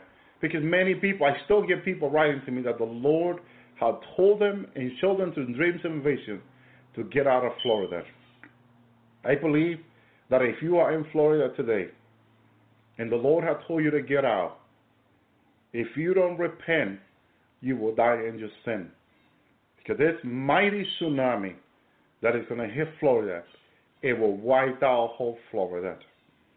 There are many Christians in disobedience. And when I say disobedient, they are backsliding. And many of them don't even notice they are. They have fallen into their own conviction, into their own good lifestyle, they call, but are not listening to the voice of God through his prophet. God has told his people several times, time and over, to repent and to walk away from sin and disobedience, to listen to the guiding of his people, of his spirit. God, when he talked about the Holy Spirit in John 14, John 15, John 16, he said he will lead us to all truth. We are supposed to be led by the Holy Spirit. But there are many Christians who are not listening to the guidance of the Lord through the Holy Spirit. They are living the life however they want to. And it's going to cost them a lot. It's going to cost them a lot. May God have mercy on those brothers and sisters that are backsliding. We hope that the Lord have mercy and reach them out and help them to come out of the disobedience before it's too late. Brothers and sisters, Jesus is coming. He promised us that He will come for us. Hallelujah. He will come for us in the middle of the night, like a thief in the night. And when they say safe, uh, hallelujah, peace and safety, sudden destruction was going to come upon them as a, as a woman in travail and pain. Sudden destruction, he said, that will come upon them. Sudden destruction is coming. I don't know why people are not listening.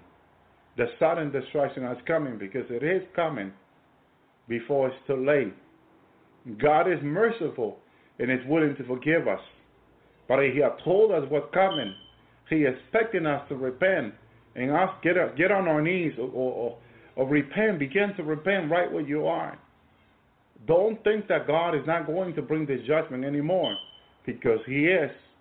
And when He does, it might be too late. I am a messenger of the Lord, and I'm here to tell you to continue to repent, continue to seek the Lord, continue to prepare repentance before it's too late. He don't want anyone to perish, but to be saved and have everlasting life through Him.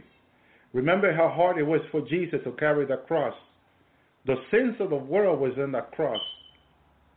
But he knew that by him carrying the cross, he was the only one that could bring the cross and be crucified on the cross, where he was going to crucify our sin. So to give us the opportunity that when we will repent and come to God through him, God will forgive our sin through for what Jesus did on the cross. That cross is mercy from God to us. What Jesus did on the cross is He's shown us His mercy, His love that endures forever. Brothers and sisters, what God was showing me this morning in heaven was the living coal in heaven in the throne of God that has been on fire for billions and trillions and thousands of years, as we know, according to the book, the word of Isaiah the prophet. And those living coal are still today on fire. God's word is not going to fall to the ground in vain.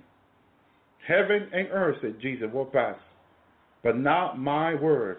And surely heaven and earth will pass, but not the word of God. Those stones, those living coal in heaven, are on fire today, as they were on fire thousands of years ago and prior to that. The fire had never died. As God says to Moses and Aaron, to keep the fire in the altar burning. Burning. That was a representation of the throne of Father God in heaven. The throne of God. That throne is on fire. And that fire is always burning. Praise the Lord. Why? Because that is the Word of God alive. That is God who is alive, who is not a God of the dead, but He is a God of the living. God is not a God of the dead. When God spoke to Adam and Eve in the garden, God told them not to eat from that fruit. For in the day they will eat from that fruit, in that very day they were going to die. God was showing us there that God will give men a thousand years. One day up to God is a thousand years. God was going to give men a thousand years under obedience to serving and do His will. But because in that same thousand years that God gave Adam and Eve them, they disobeyed God. They did not end. They did not last to the thousand year. And even if they would have lasted a thousand year, they had gotten themselves in disobedience. They have fallen from grace. So, in order for God to fulfill what He said in the garden, because He wanted men to fulfill that thousand year, He's going to give us a new millennium with Christ in it where he himself, his presence, will be in the new millennium. To give humanity that thousand year he began in the garden, he's going to establish it on this earth, renew again completely. He will make all things new. And we will have total peace and total joy on the earth again. And we will fulfill that thousand year in health with the Lord. Yes, many will get into disobedience and sin in the millennium and will be fallen, but a few at least will end a thousand years with Christ. They will reign with Christ for a thousand years. And after the thousand years are over, Satan will be loosened again for a short time. When he is loosened again for a short time, for short time, he goes to the four corners of the earth, Gog and Magog, to gather them for the final battle. Where he thinks he's going to beat the Messiah in Jerusalem, which will be beautiful. But fire will come from heaven and consume him and all his followers, and they will all be thrown into the lake of fire where the false prophet and the Antichrist has been thrown first. Brothers and sisters, that will be the end of everything. Then the white throne judgment, where everyone of God's creation will give God an account before they are thrown in the lake of fire. The bride of Christ will go to the tribunal, tribunal of Christ judgment seat of Christ, where he is going to demand from the from the bride to give him an account for their life. Because in the moment you receive Christ, you are to pray, you are to sanctify yourself before his presence. Seek him every day and repentance. Many Christians are lazy and fail to pray, repent, and seek the Lord. Brothers and sisters, and Jesus, God is holding them onto an account for their action and for their life. He's calling them into, into account, brothers and sisters. Praise the Lord. Because God is the judge. The Lord is the judge of all. And He's calling them into account for the lives that they're living before Him. The bride of Christ will give Jesus an account. The sinners in the world will give Father an account. Hallelujah. And then comes the reward for the bride of Christ, the wedding and the celebration, which is going to be a mighty celebration, brothers and sisters. But the, the, the when we give an account, the wedding and all, I'm sorry, already happens, and then we go into eternity with God, where we are going to enjoy everything God has promised us that we would have for eternity with Christ. He is the life and the life of all men. Give your life to Jesus before it's too late. Consecrate your life to Him. Dedicate your life to the Lord. Repent of your sin daily. before it's too late. Shalom, shalom. My brothers and sisters, be blessed. Thank you, Jesus. Praise Jesus, hallelujah. My brother John, you there? Yep, I'm here. Hello, everybody. Amen. Welcome to the Lord's Highway, John. Praise, Jesus, Lord. hallelujah. Praise God. We rejoice in the Lord, my brother John, huh? Amen. Amen. It's uh, it's it's good to be alive in this day and hour. It's really uh, really kind of wild to watch everything just unfold right before our eyes, and you, can read about it in the Bible. Amen. Amen. This is this is our time to shine, John, to bring the gospel to the world. Hallelujah. And you know, I get email from people that that are coming out of sin. Hallelujah. People that that God touched them uh, last night through that message that my sister Nicole, uh, you and I were talking about. Praise Jesus. Uh, not not being unequally joke. Hallelujah. We're unbeliever. Praise Jesus. Hallelujah. A lot of people love the topics. They love the message. They want to hear more about it, John. Praise Jesus. Hallelujah. They want to know more about uh, not marrying someone who's not a Christian, or like someone that wrote to me said that she was dating a a, a person from another rel- religion, and that could really be dangerous. Hallelujah for Christian people to marry people from other religion. Hallelujah, who don't have the same belief, because we believe in our Savior Jesus Christ. Hallelujah. Amen. But other religions don't teach that, John, and don't believe that. So how can they stand on, on an agreement on the word on that, John?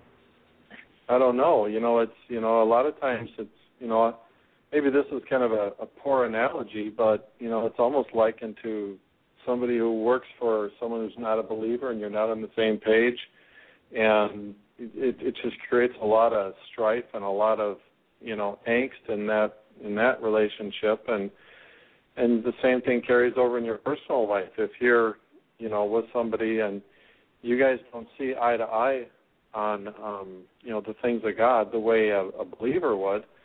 Um it's it I mean to me it's a you know it's not only a recipe for disaster but you could potentially you know backslide trying to you know you know keep the other person happy. So you might compromise. You might um you might not uh fully you know walk in in the spirit just to keep them happy you know because they're not going to have the same values typically or the same you know worldview as you would have and uh, and, and that that could run into problems Amen. And the other the other thing is that, um, like God said to, to the Jewish people, for them not to date uh, any other people or marry any other people from other nations, because they might turn their heart to them, to their other gods. Okay, and that that's one of the dangers there, John, too. Yep. Yep. Oh yeah. Yeah. I mean, you. The last thing you want to do is become a you know, Hindu or a Muslim or some other religion kind of thing, and miss the rapture and have to go through the tribulation because it's uh, you know it's, it's such a horrible time, and um, and you really don't want to you really don't want to go through that if if you can help it. Um, you, Mm. you know, and and and it could be your friends too. You know, it's it's Mm. it's not just the person you're hooked up with, but you know, it could be the Mm. group you run with. Maybe they're always going out to the bars drinking, or you know, just doing things that aren't conducive to a Christian life. And you know, and, and it's not conducive to walking in holiness or righteousness. You've got to flee from that stuff. Like like Joseph with Potiphar's you know wife is a perfect example. He just took off running.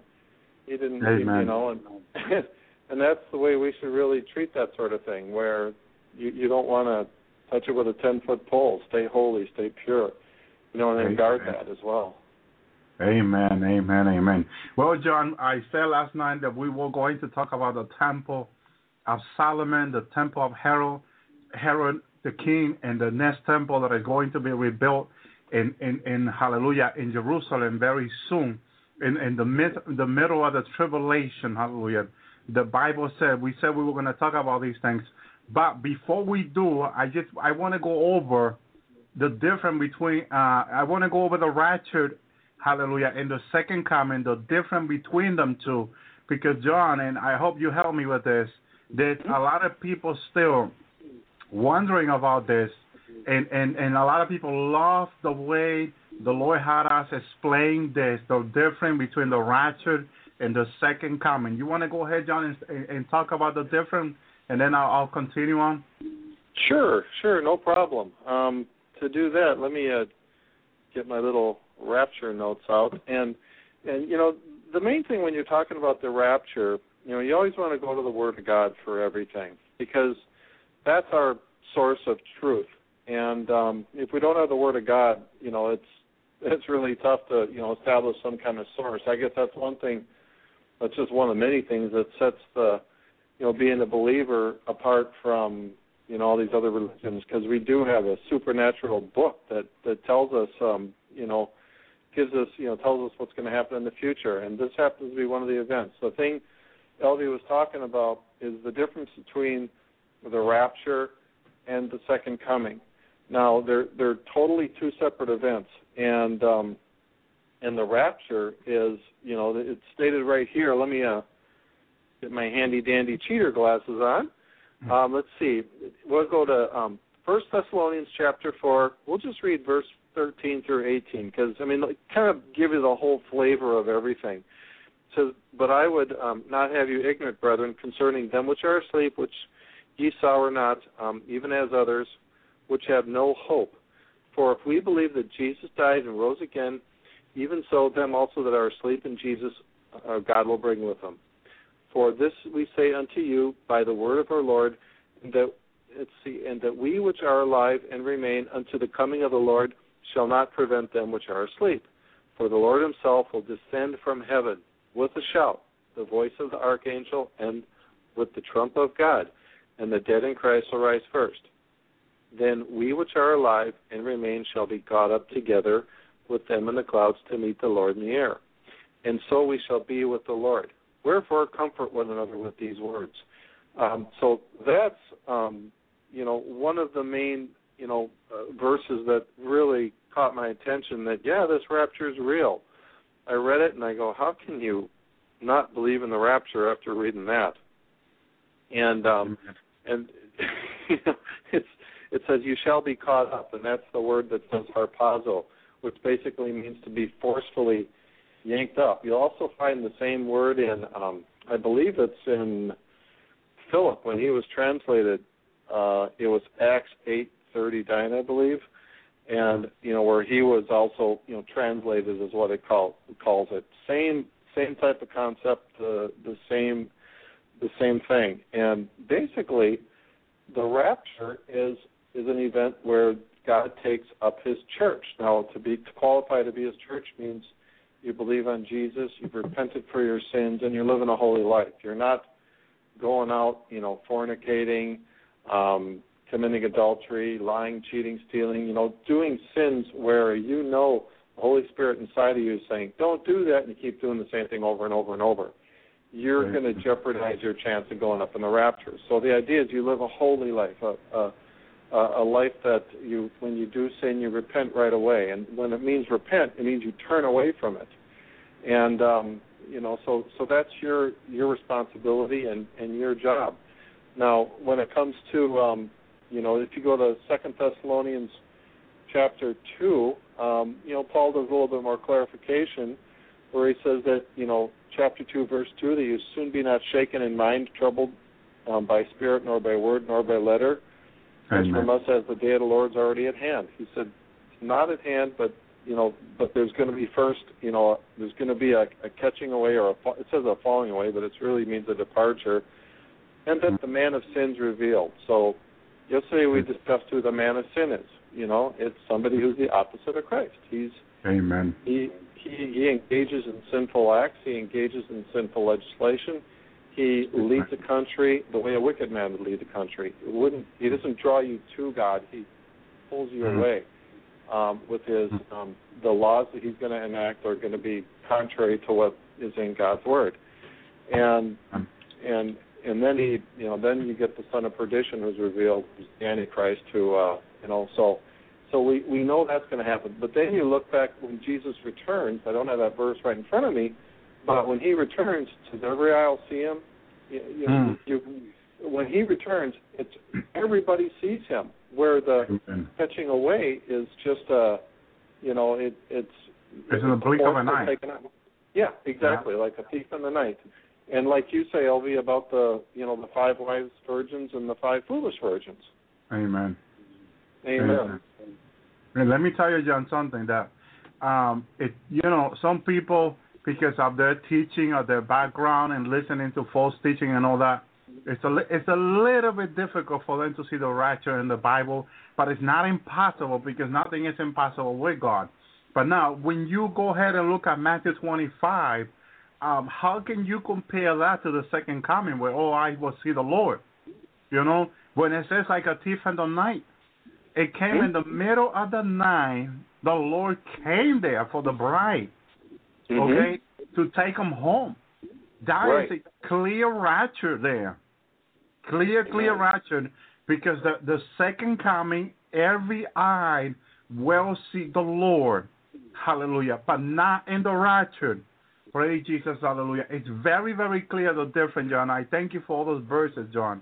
Mhm. That Mhm. that really will help a lot of people because I I still have questions from people about this, and and um just to make it more clear, there it is, Hallelujah.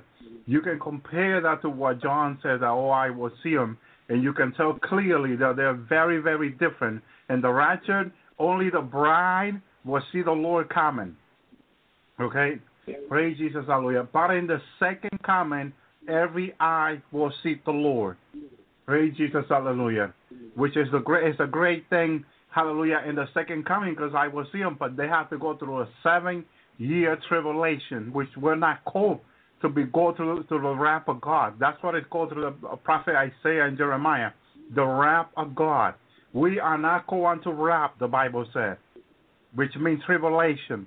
We are not going to wrath. We are go, we are going to salvation, the Bible says, which means hallelujah, the Lord taking us out of here before the wrath comes, or the Lord protecting us before the, the, the hallelujah, the Lord comes. Like when the Lord says in Isaiah, hide, hide my bride until this, this time pass, until time goes by.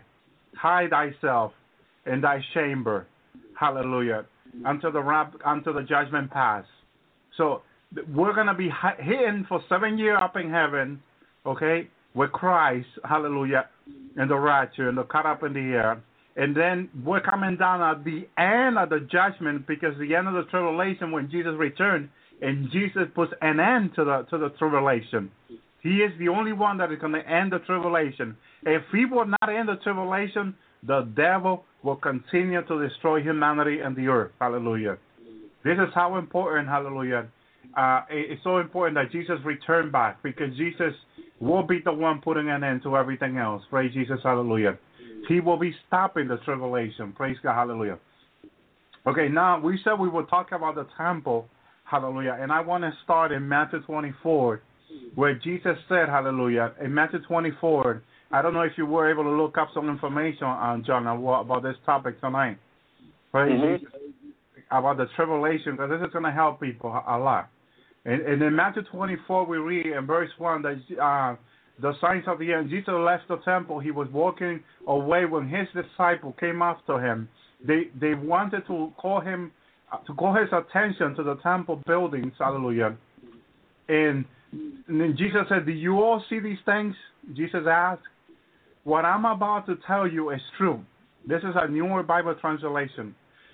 Uh, no one stone here will be left on top of another.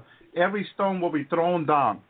Another translation says that uh, uh, the, the stone will be destroyed. Talking about the temple, the temple that Herod had built, which the temple was the pride of the Jewish people, but it also meant more than that. Now, I have a question for all of you. What, what does the temple uh, uh, the temple of Solomon or of Herod and the Holy Spirit have to do with each other? That's my question. I will answer that question later. Hallelujah. But I want to put that question up there. Hallelujah. Maybe some people can, can, can think about it or look up the information. What does the temple, hallelujah, and the Holy Spirit have to do with each other? Praise Jesus. Hallelujah. So the temple uh, meant, meant a lot for the Jewish people, a lot. It, it meant it, meant it, it meant God being among His people. God said He would talk to His people from there. Hallelujah. And we're going to read, hallelujah. We're going to, uh, praise Jesus, hallelujah. Go to uh, Second Chronicles 7. Praise Jesus, hallelujah. It says, And the Lord appeared to Solomon by night and said to him, This is the first temple now. It's called, the temple of Solomon was called the first temple. The Lord appeared to Solomon by night and said unto him, I have heard thy prayer and have chosen this place for myself for a house of sacrifice. If I shut up the heaven, there will be no rain. If I command the locusts to devour the land, I, I will send a pestilence among my people. If my people who are called by my name shall humble themselves and pray and seek my face and turn from their wicked way, then will I hear from heaven, I will forgive their sins, and I will heal their land. Praise Jesus, hallelujah. So this is what happens in repenting to God. Hallelujah. God will forgive your sin, your sins. Hallelujah. He will hear you from heaven when you repent. Then, and a lot of people say, John, I want God to hear me when I pray. Mm-hmm. But see, you have to repent to God of your sin in order for God to hear you. Right. This is when God hears a sinner, John, when the sinner repent back to God. Praise Jesus, hallelujah. Then he says And- he will. Go ahead, John. No, no, I was just going to say, yeah. I mean, I I can just relate to that personally. Um, just what I went through.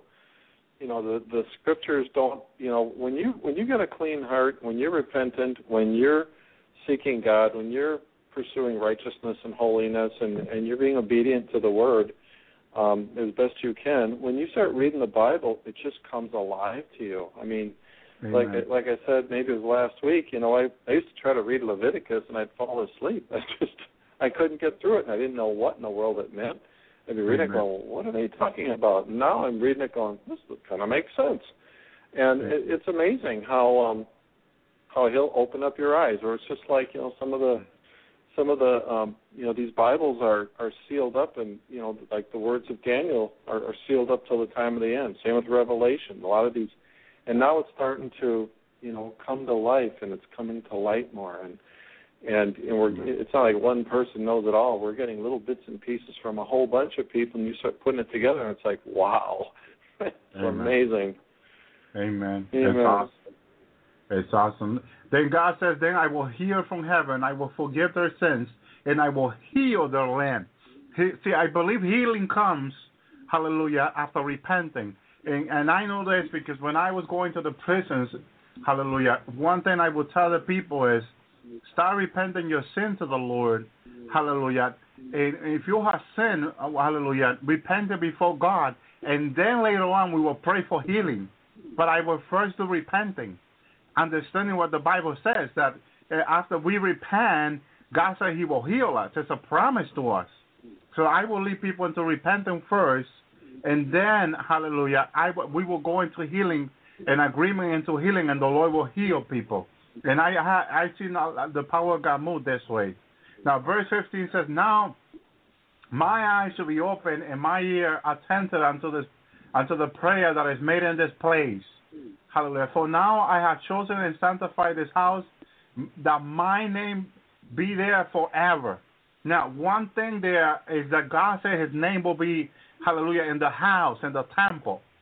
So the temple, hallelujah, for the Jewish people, it has a lot to do with God.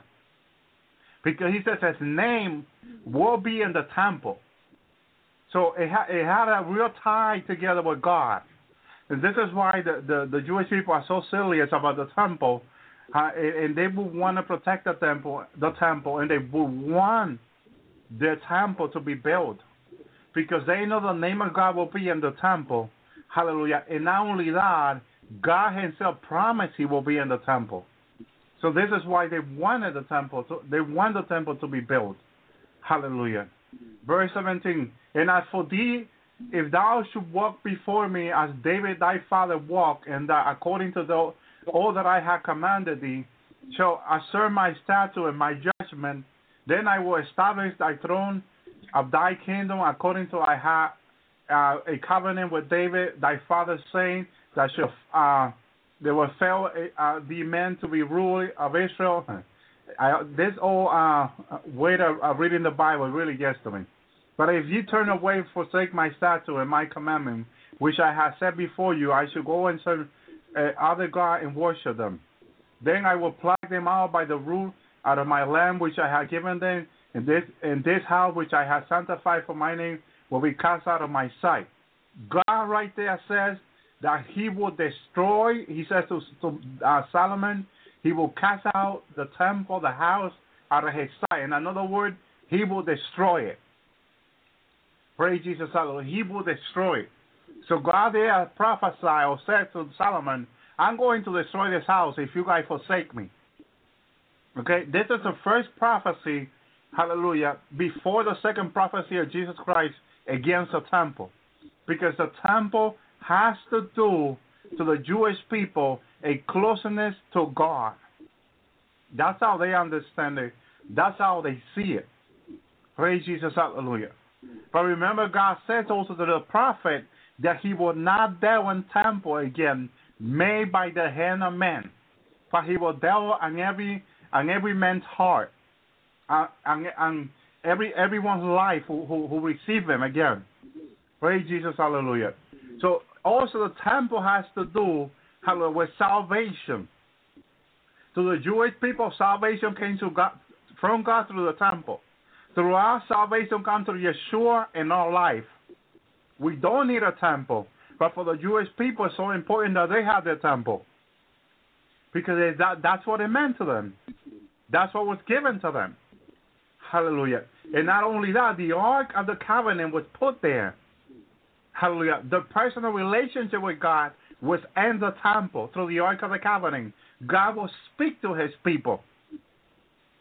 Praise Jesus. Hallelujah. So it truly meant a personal relationship with God. That's what the temple means to the Jewish people.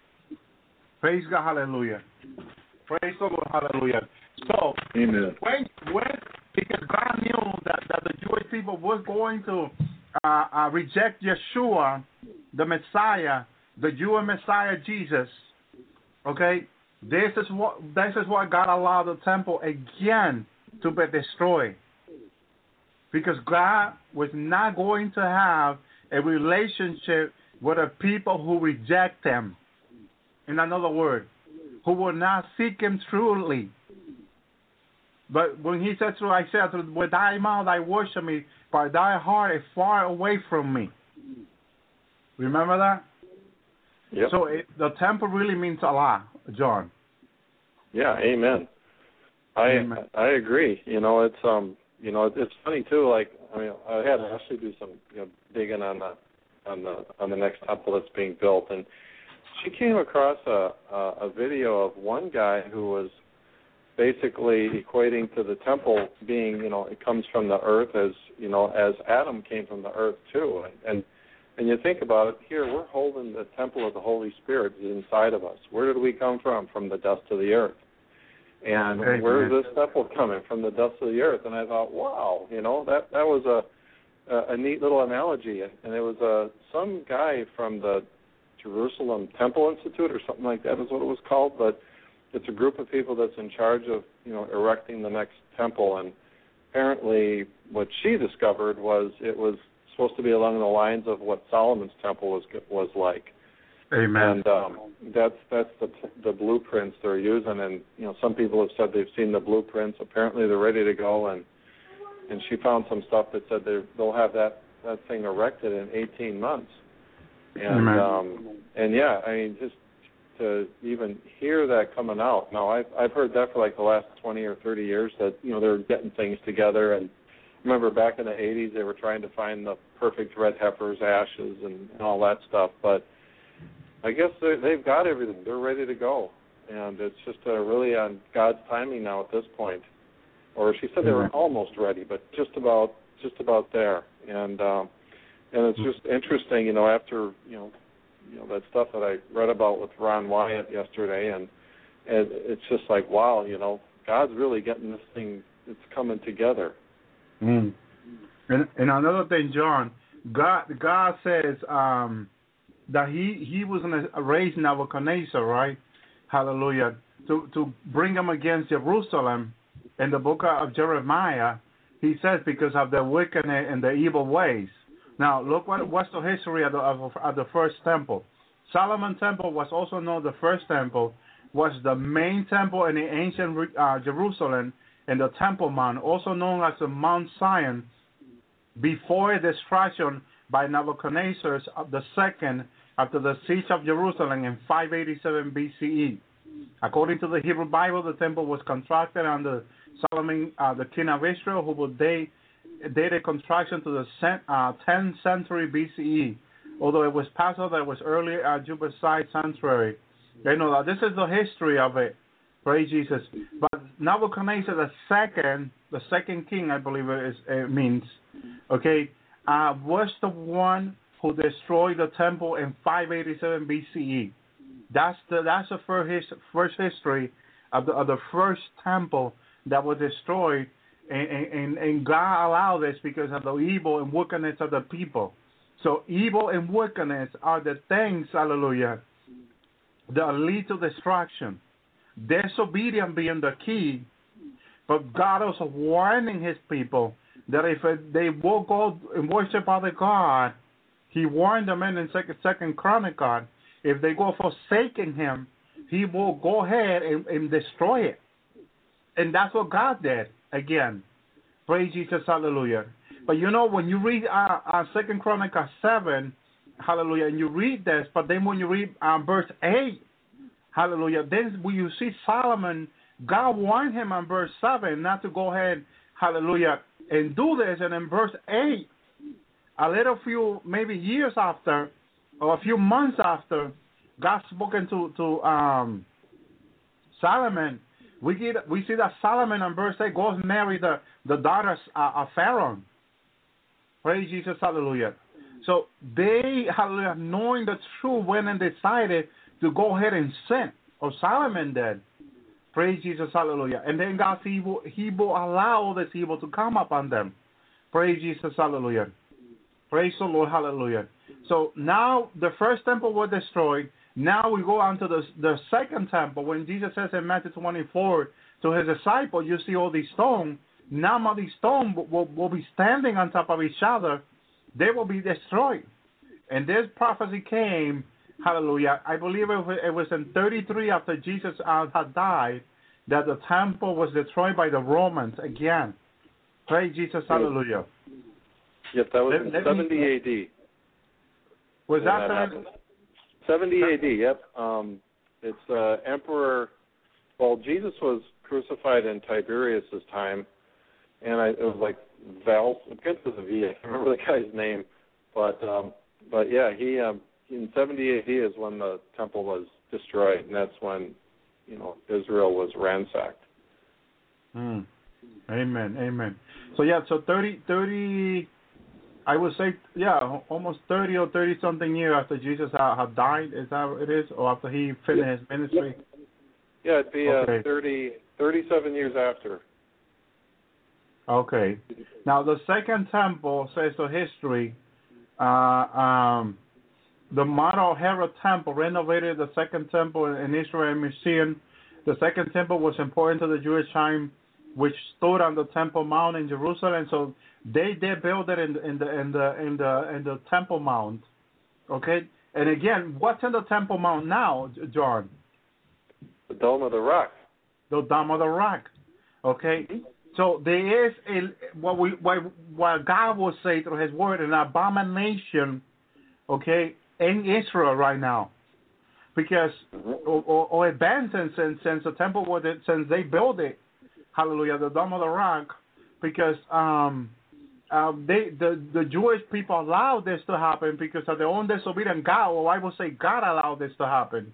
John, for the Mhm. temple to be rebuilt in the Temple Mount, where the old temple was now. So, in order in order for that Temple Mount to come down, there has to be a, a Psalm 83 word. Wouldn't you agree with that, John? Oh yeah, yep, absolutely. Um, that that temple's got to be destroyed because it's you know I've I've heard some people say oh it's going to be built right next to it. I I don't know, Elvi, you've seen it into the tribulation. Um, was that Dome of the Rock even there or was it gone? Have you ever seen that? I I you know when when I see the tribulation, the Dome of the Rock was not there when I see it. in this revelation. So somehow they're going to destroy it.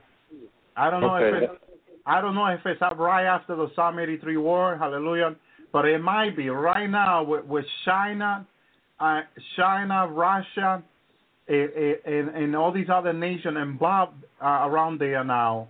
Um, I was I was meditating on this this week because I was reading the news online and reading what's going on that that that Obama supposedly is trying to to to hold all these other nations like like Russia back, and we know that Russia had a delivery for for Syria, uh, uh, uh, uh, uh, weapons and stuff, and and and and the, the one of the London insurance company that was that was um that had this thing insured told the, the Russians that it, they they had no insurance to deliver those things to Syria, and uh, those weapons. So they went in and, and they turned the weapon around back to Russia. But they were saying on the news that Russia has no problem delivering those weapons because they have other ways to do it.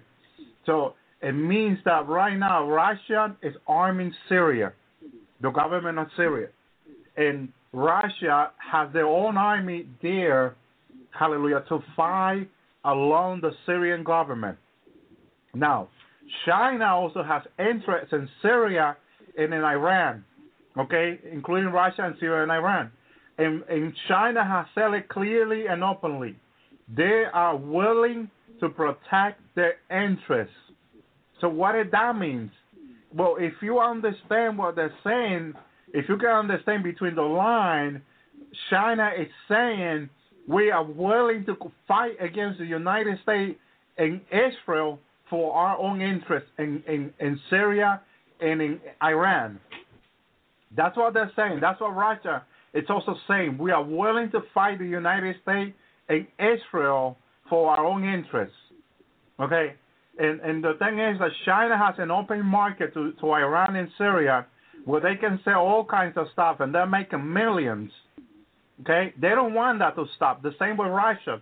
Russia has an open market with Iran and Syria and they are making millions and they are not going to have the U.S. or, or Israel uh, stopping from making their money.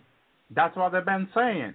So Russia and China, when they send a marine, they send in their army over there, and they're they're willing to fight with tooth and nail for their own interest in, in Israel and um in Iran and in Syria. So no, uh, um, what's happening now is more serious than everything, because um, they were saying that this, this Obama was thinking that he was going to get away by having the president of Syria calm down soon. Okay, but when now with all this support from from China and Russia, okay, Israel and the United States, hallelujah, and Europe has no uh, no other way around this. Okay, and and they're saying that there's, only one way, and it's to go to war. That's go to go to fighting. That's what Israel has been saying and all this. So this is really messy right now, John.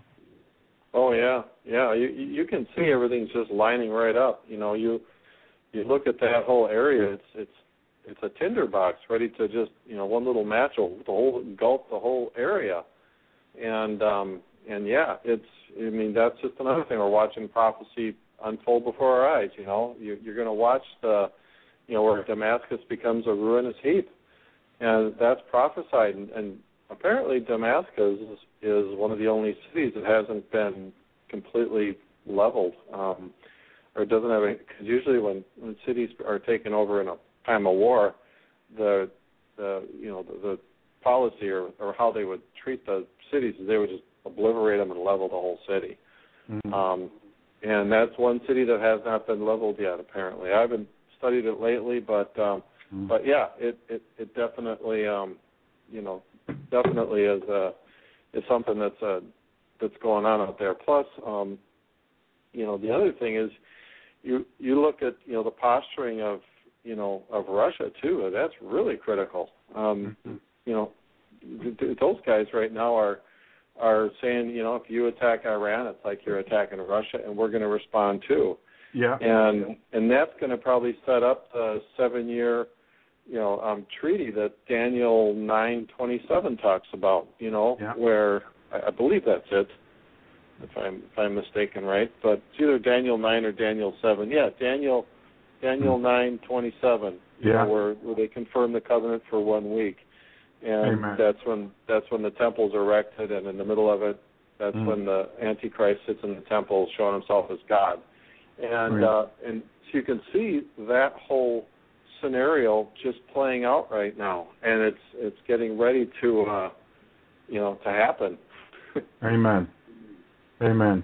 Well, another thing before I go on, I want to I want to share with people uh, my last dream. I shared yesterday, last night, a dream that I had, which it was a blessing to a lot of people. But I haven't shared my second dream. Praise Jesus, Hallelujah. And well, and the second dream that the Lord gave me was that, and this was for Saturday to Sunday morning, Hallelujah. Uh, I seen that uh, we were all, Hallelujah uh, like graduating. We were all heading to be to graduating. Hallelujah. And I could see that we were all running, like Paul says, hallelujah. We're all running together and make sure that you run uh, to get there, to make it. Praise Jesus, hallelujah. And we were all running, hallelujah. And we were running to get gra- to graduate, hallelujah. And as we got in there to graduate, I, I, I when I got there, I opened my eyes and I started looking around. I said, I finally graduated. Oh my God, I finally graduated. I finally made it. And it was like for one second in that revelation, I was thinking through all the hard time that we as a Christian have to go through and we've been going through, hallelujah, and how much testing we've been going through, trials and difficulties and problems and this and that, you know.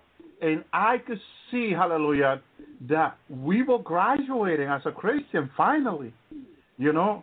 And and before before I seen this months ago or last year, I would say that we were going to this place, but I will have to I will have we will have to go around the corner to make it. And I remember the Lord showing me that uh, the rapture He showed me last year was around the corner. Now, when He showed it to me how close we are, Hallelujah, we were speeding up. The bride was speeding up to graduate already. We had like less than a block in the spirit. Hallelujah, less than a block. Hallelujah, because before we had a whole corner to turn around. So I, I could not even see the, the next street that we would turn around and, and go there to graduate.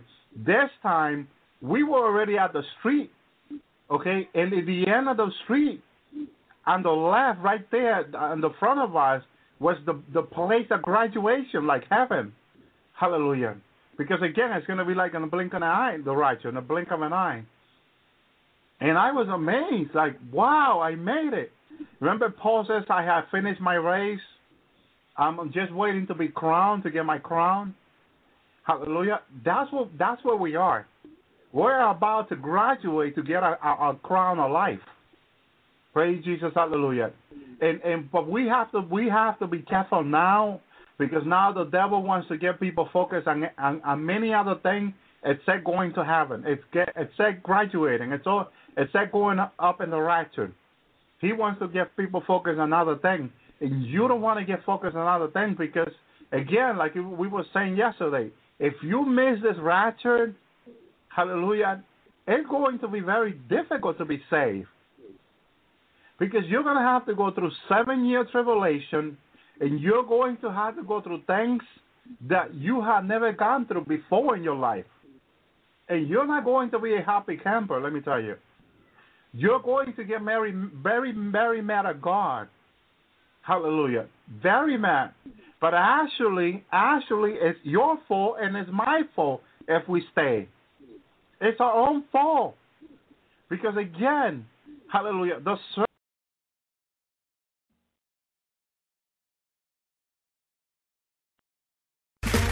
Okay, round two. Name something that's not boring. A laundry? Ooh, a book club. Computer solitaire, huh? Ah, sorry, we were looking for Chumba Casino. That's right. ChumbaCasino.com has over 100 casino style games. Join today and play for free for your chance to redeem some serious prizes. ChumbaCasino.com. No purchase necessary. Forward prohibited by law. 18 plus terms and conditions apply. See website for details.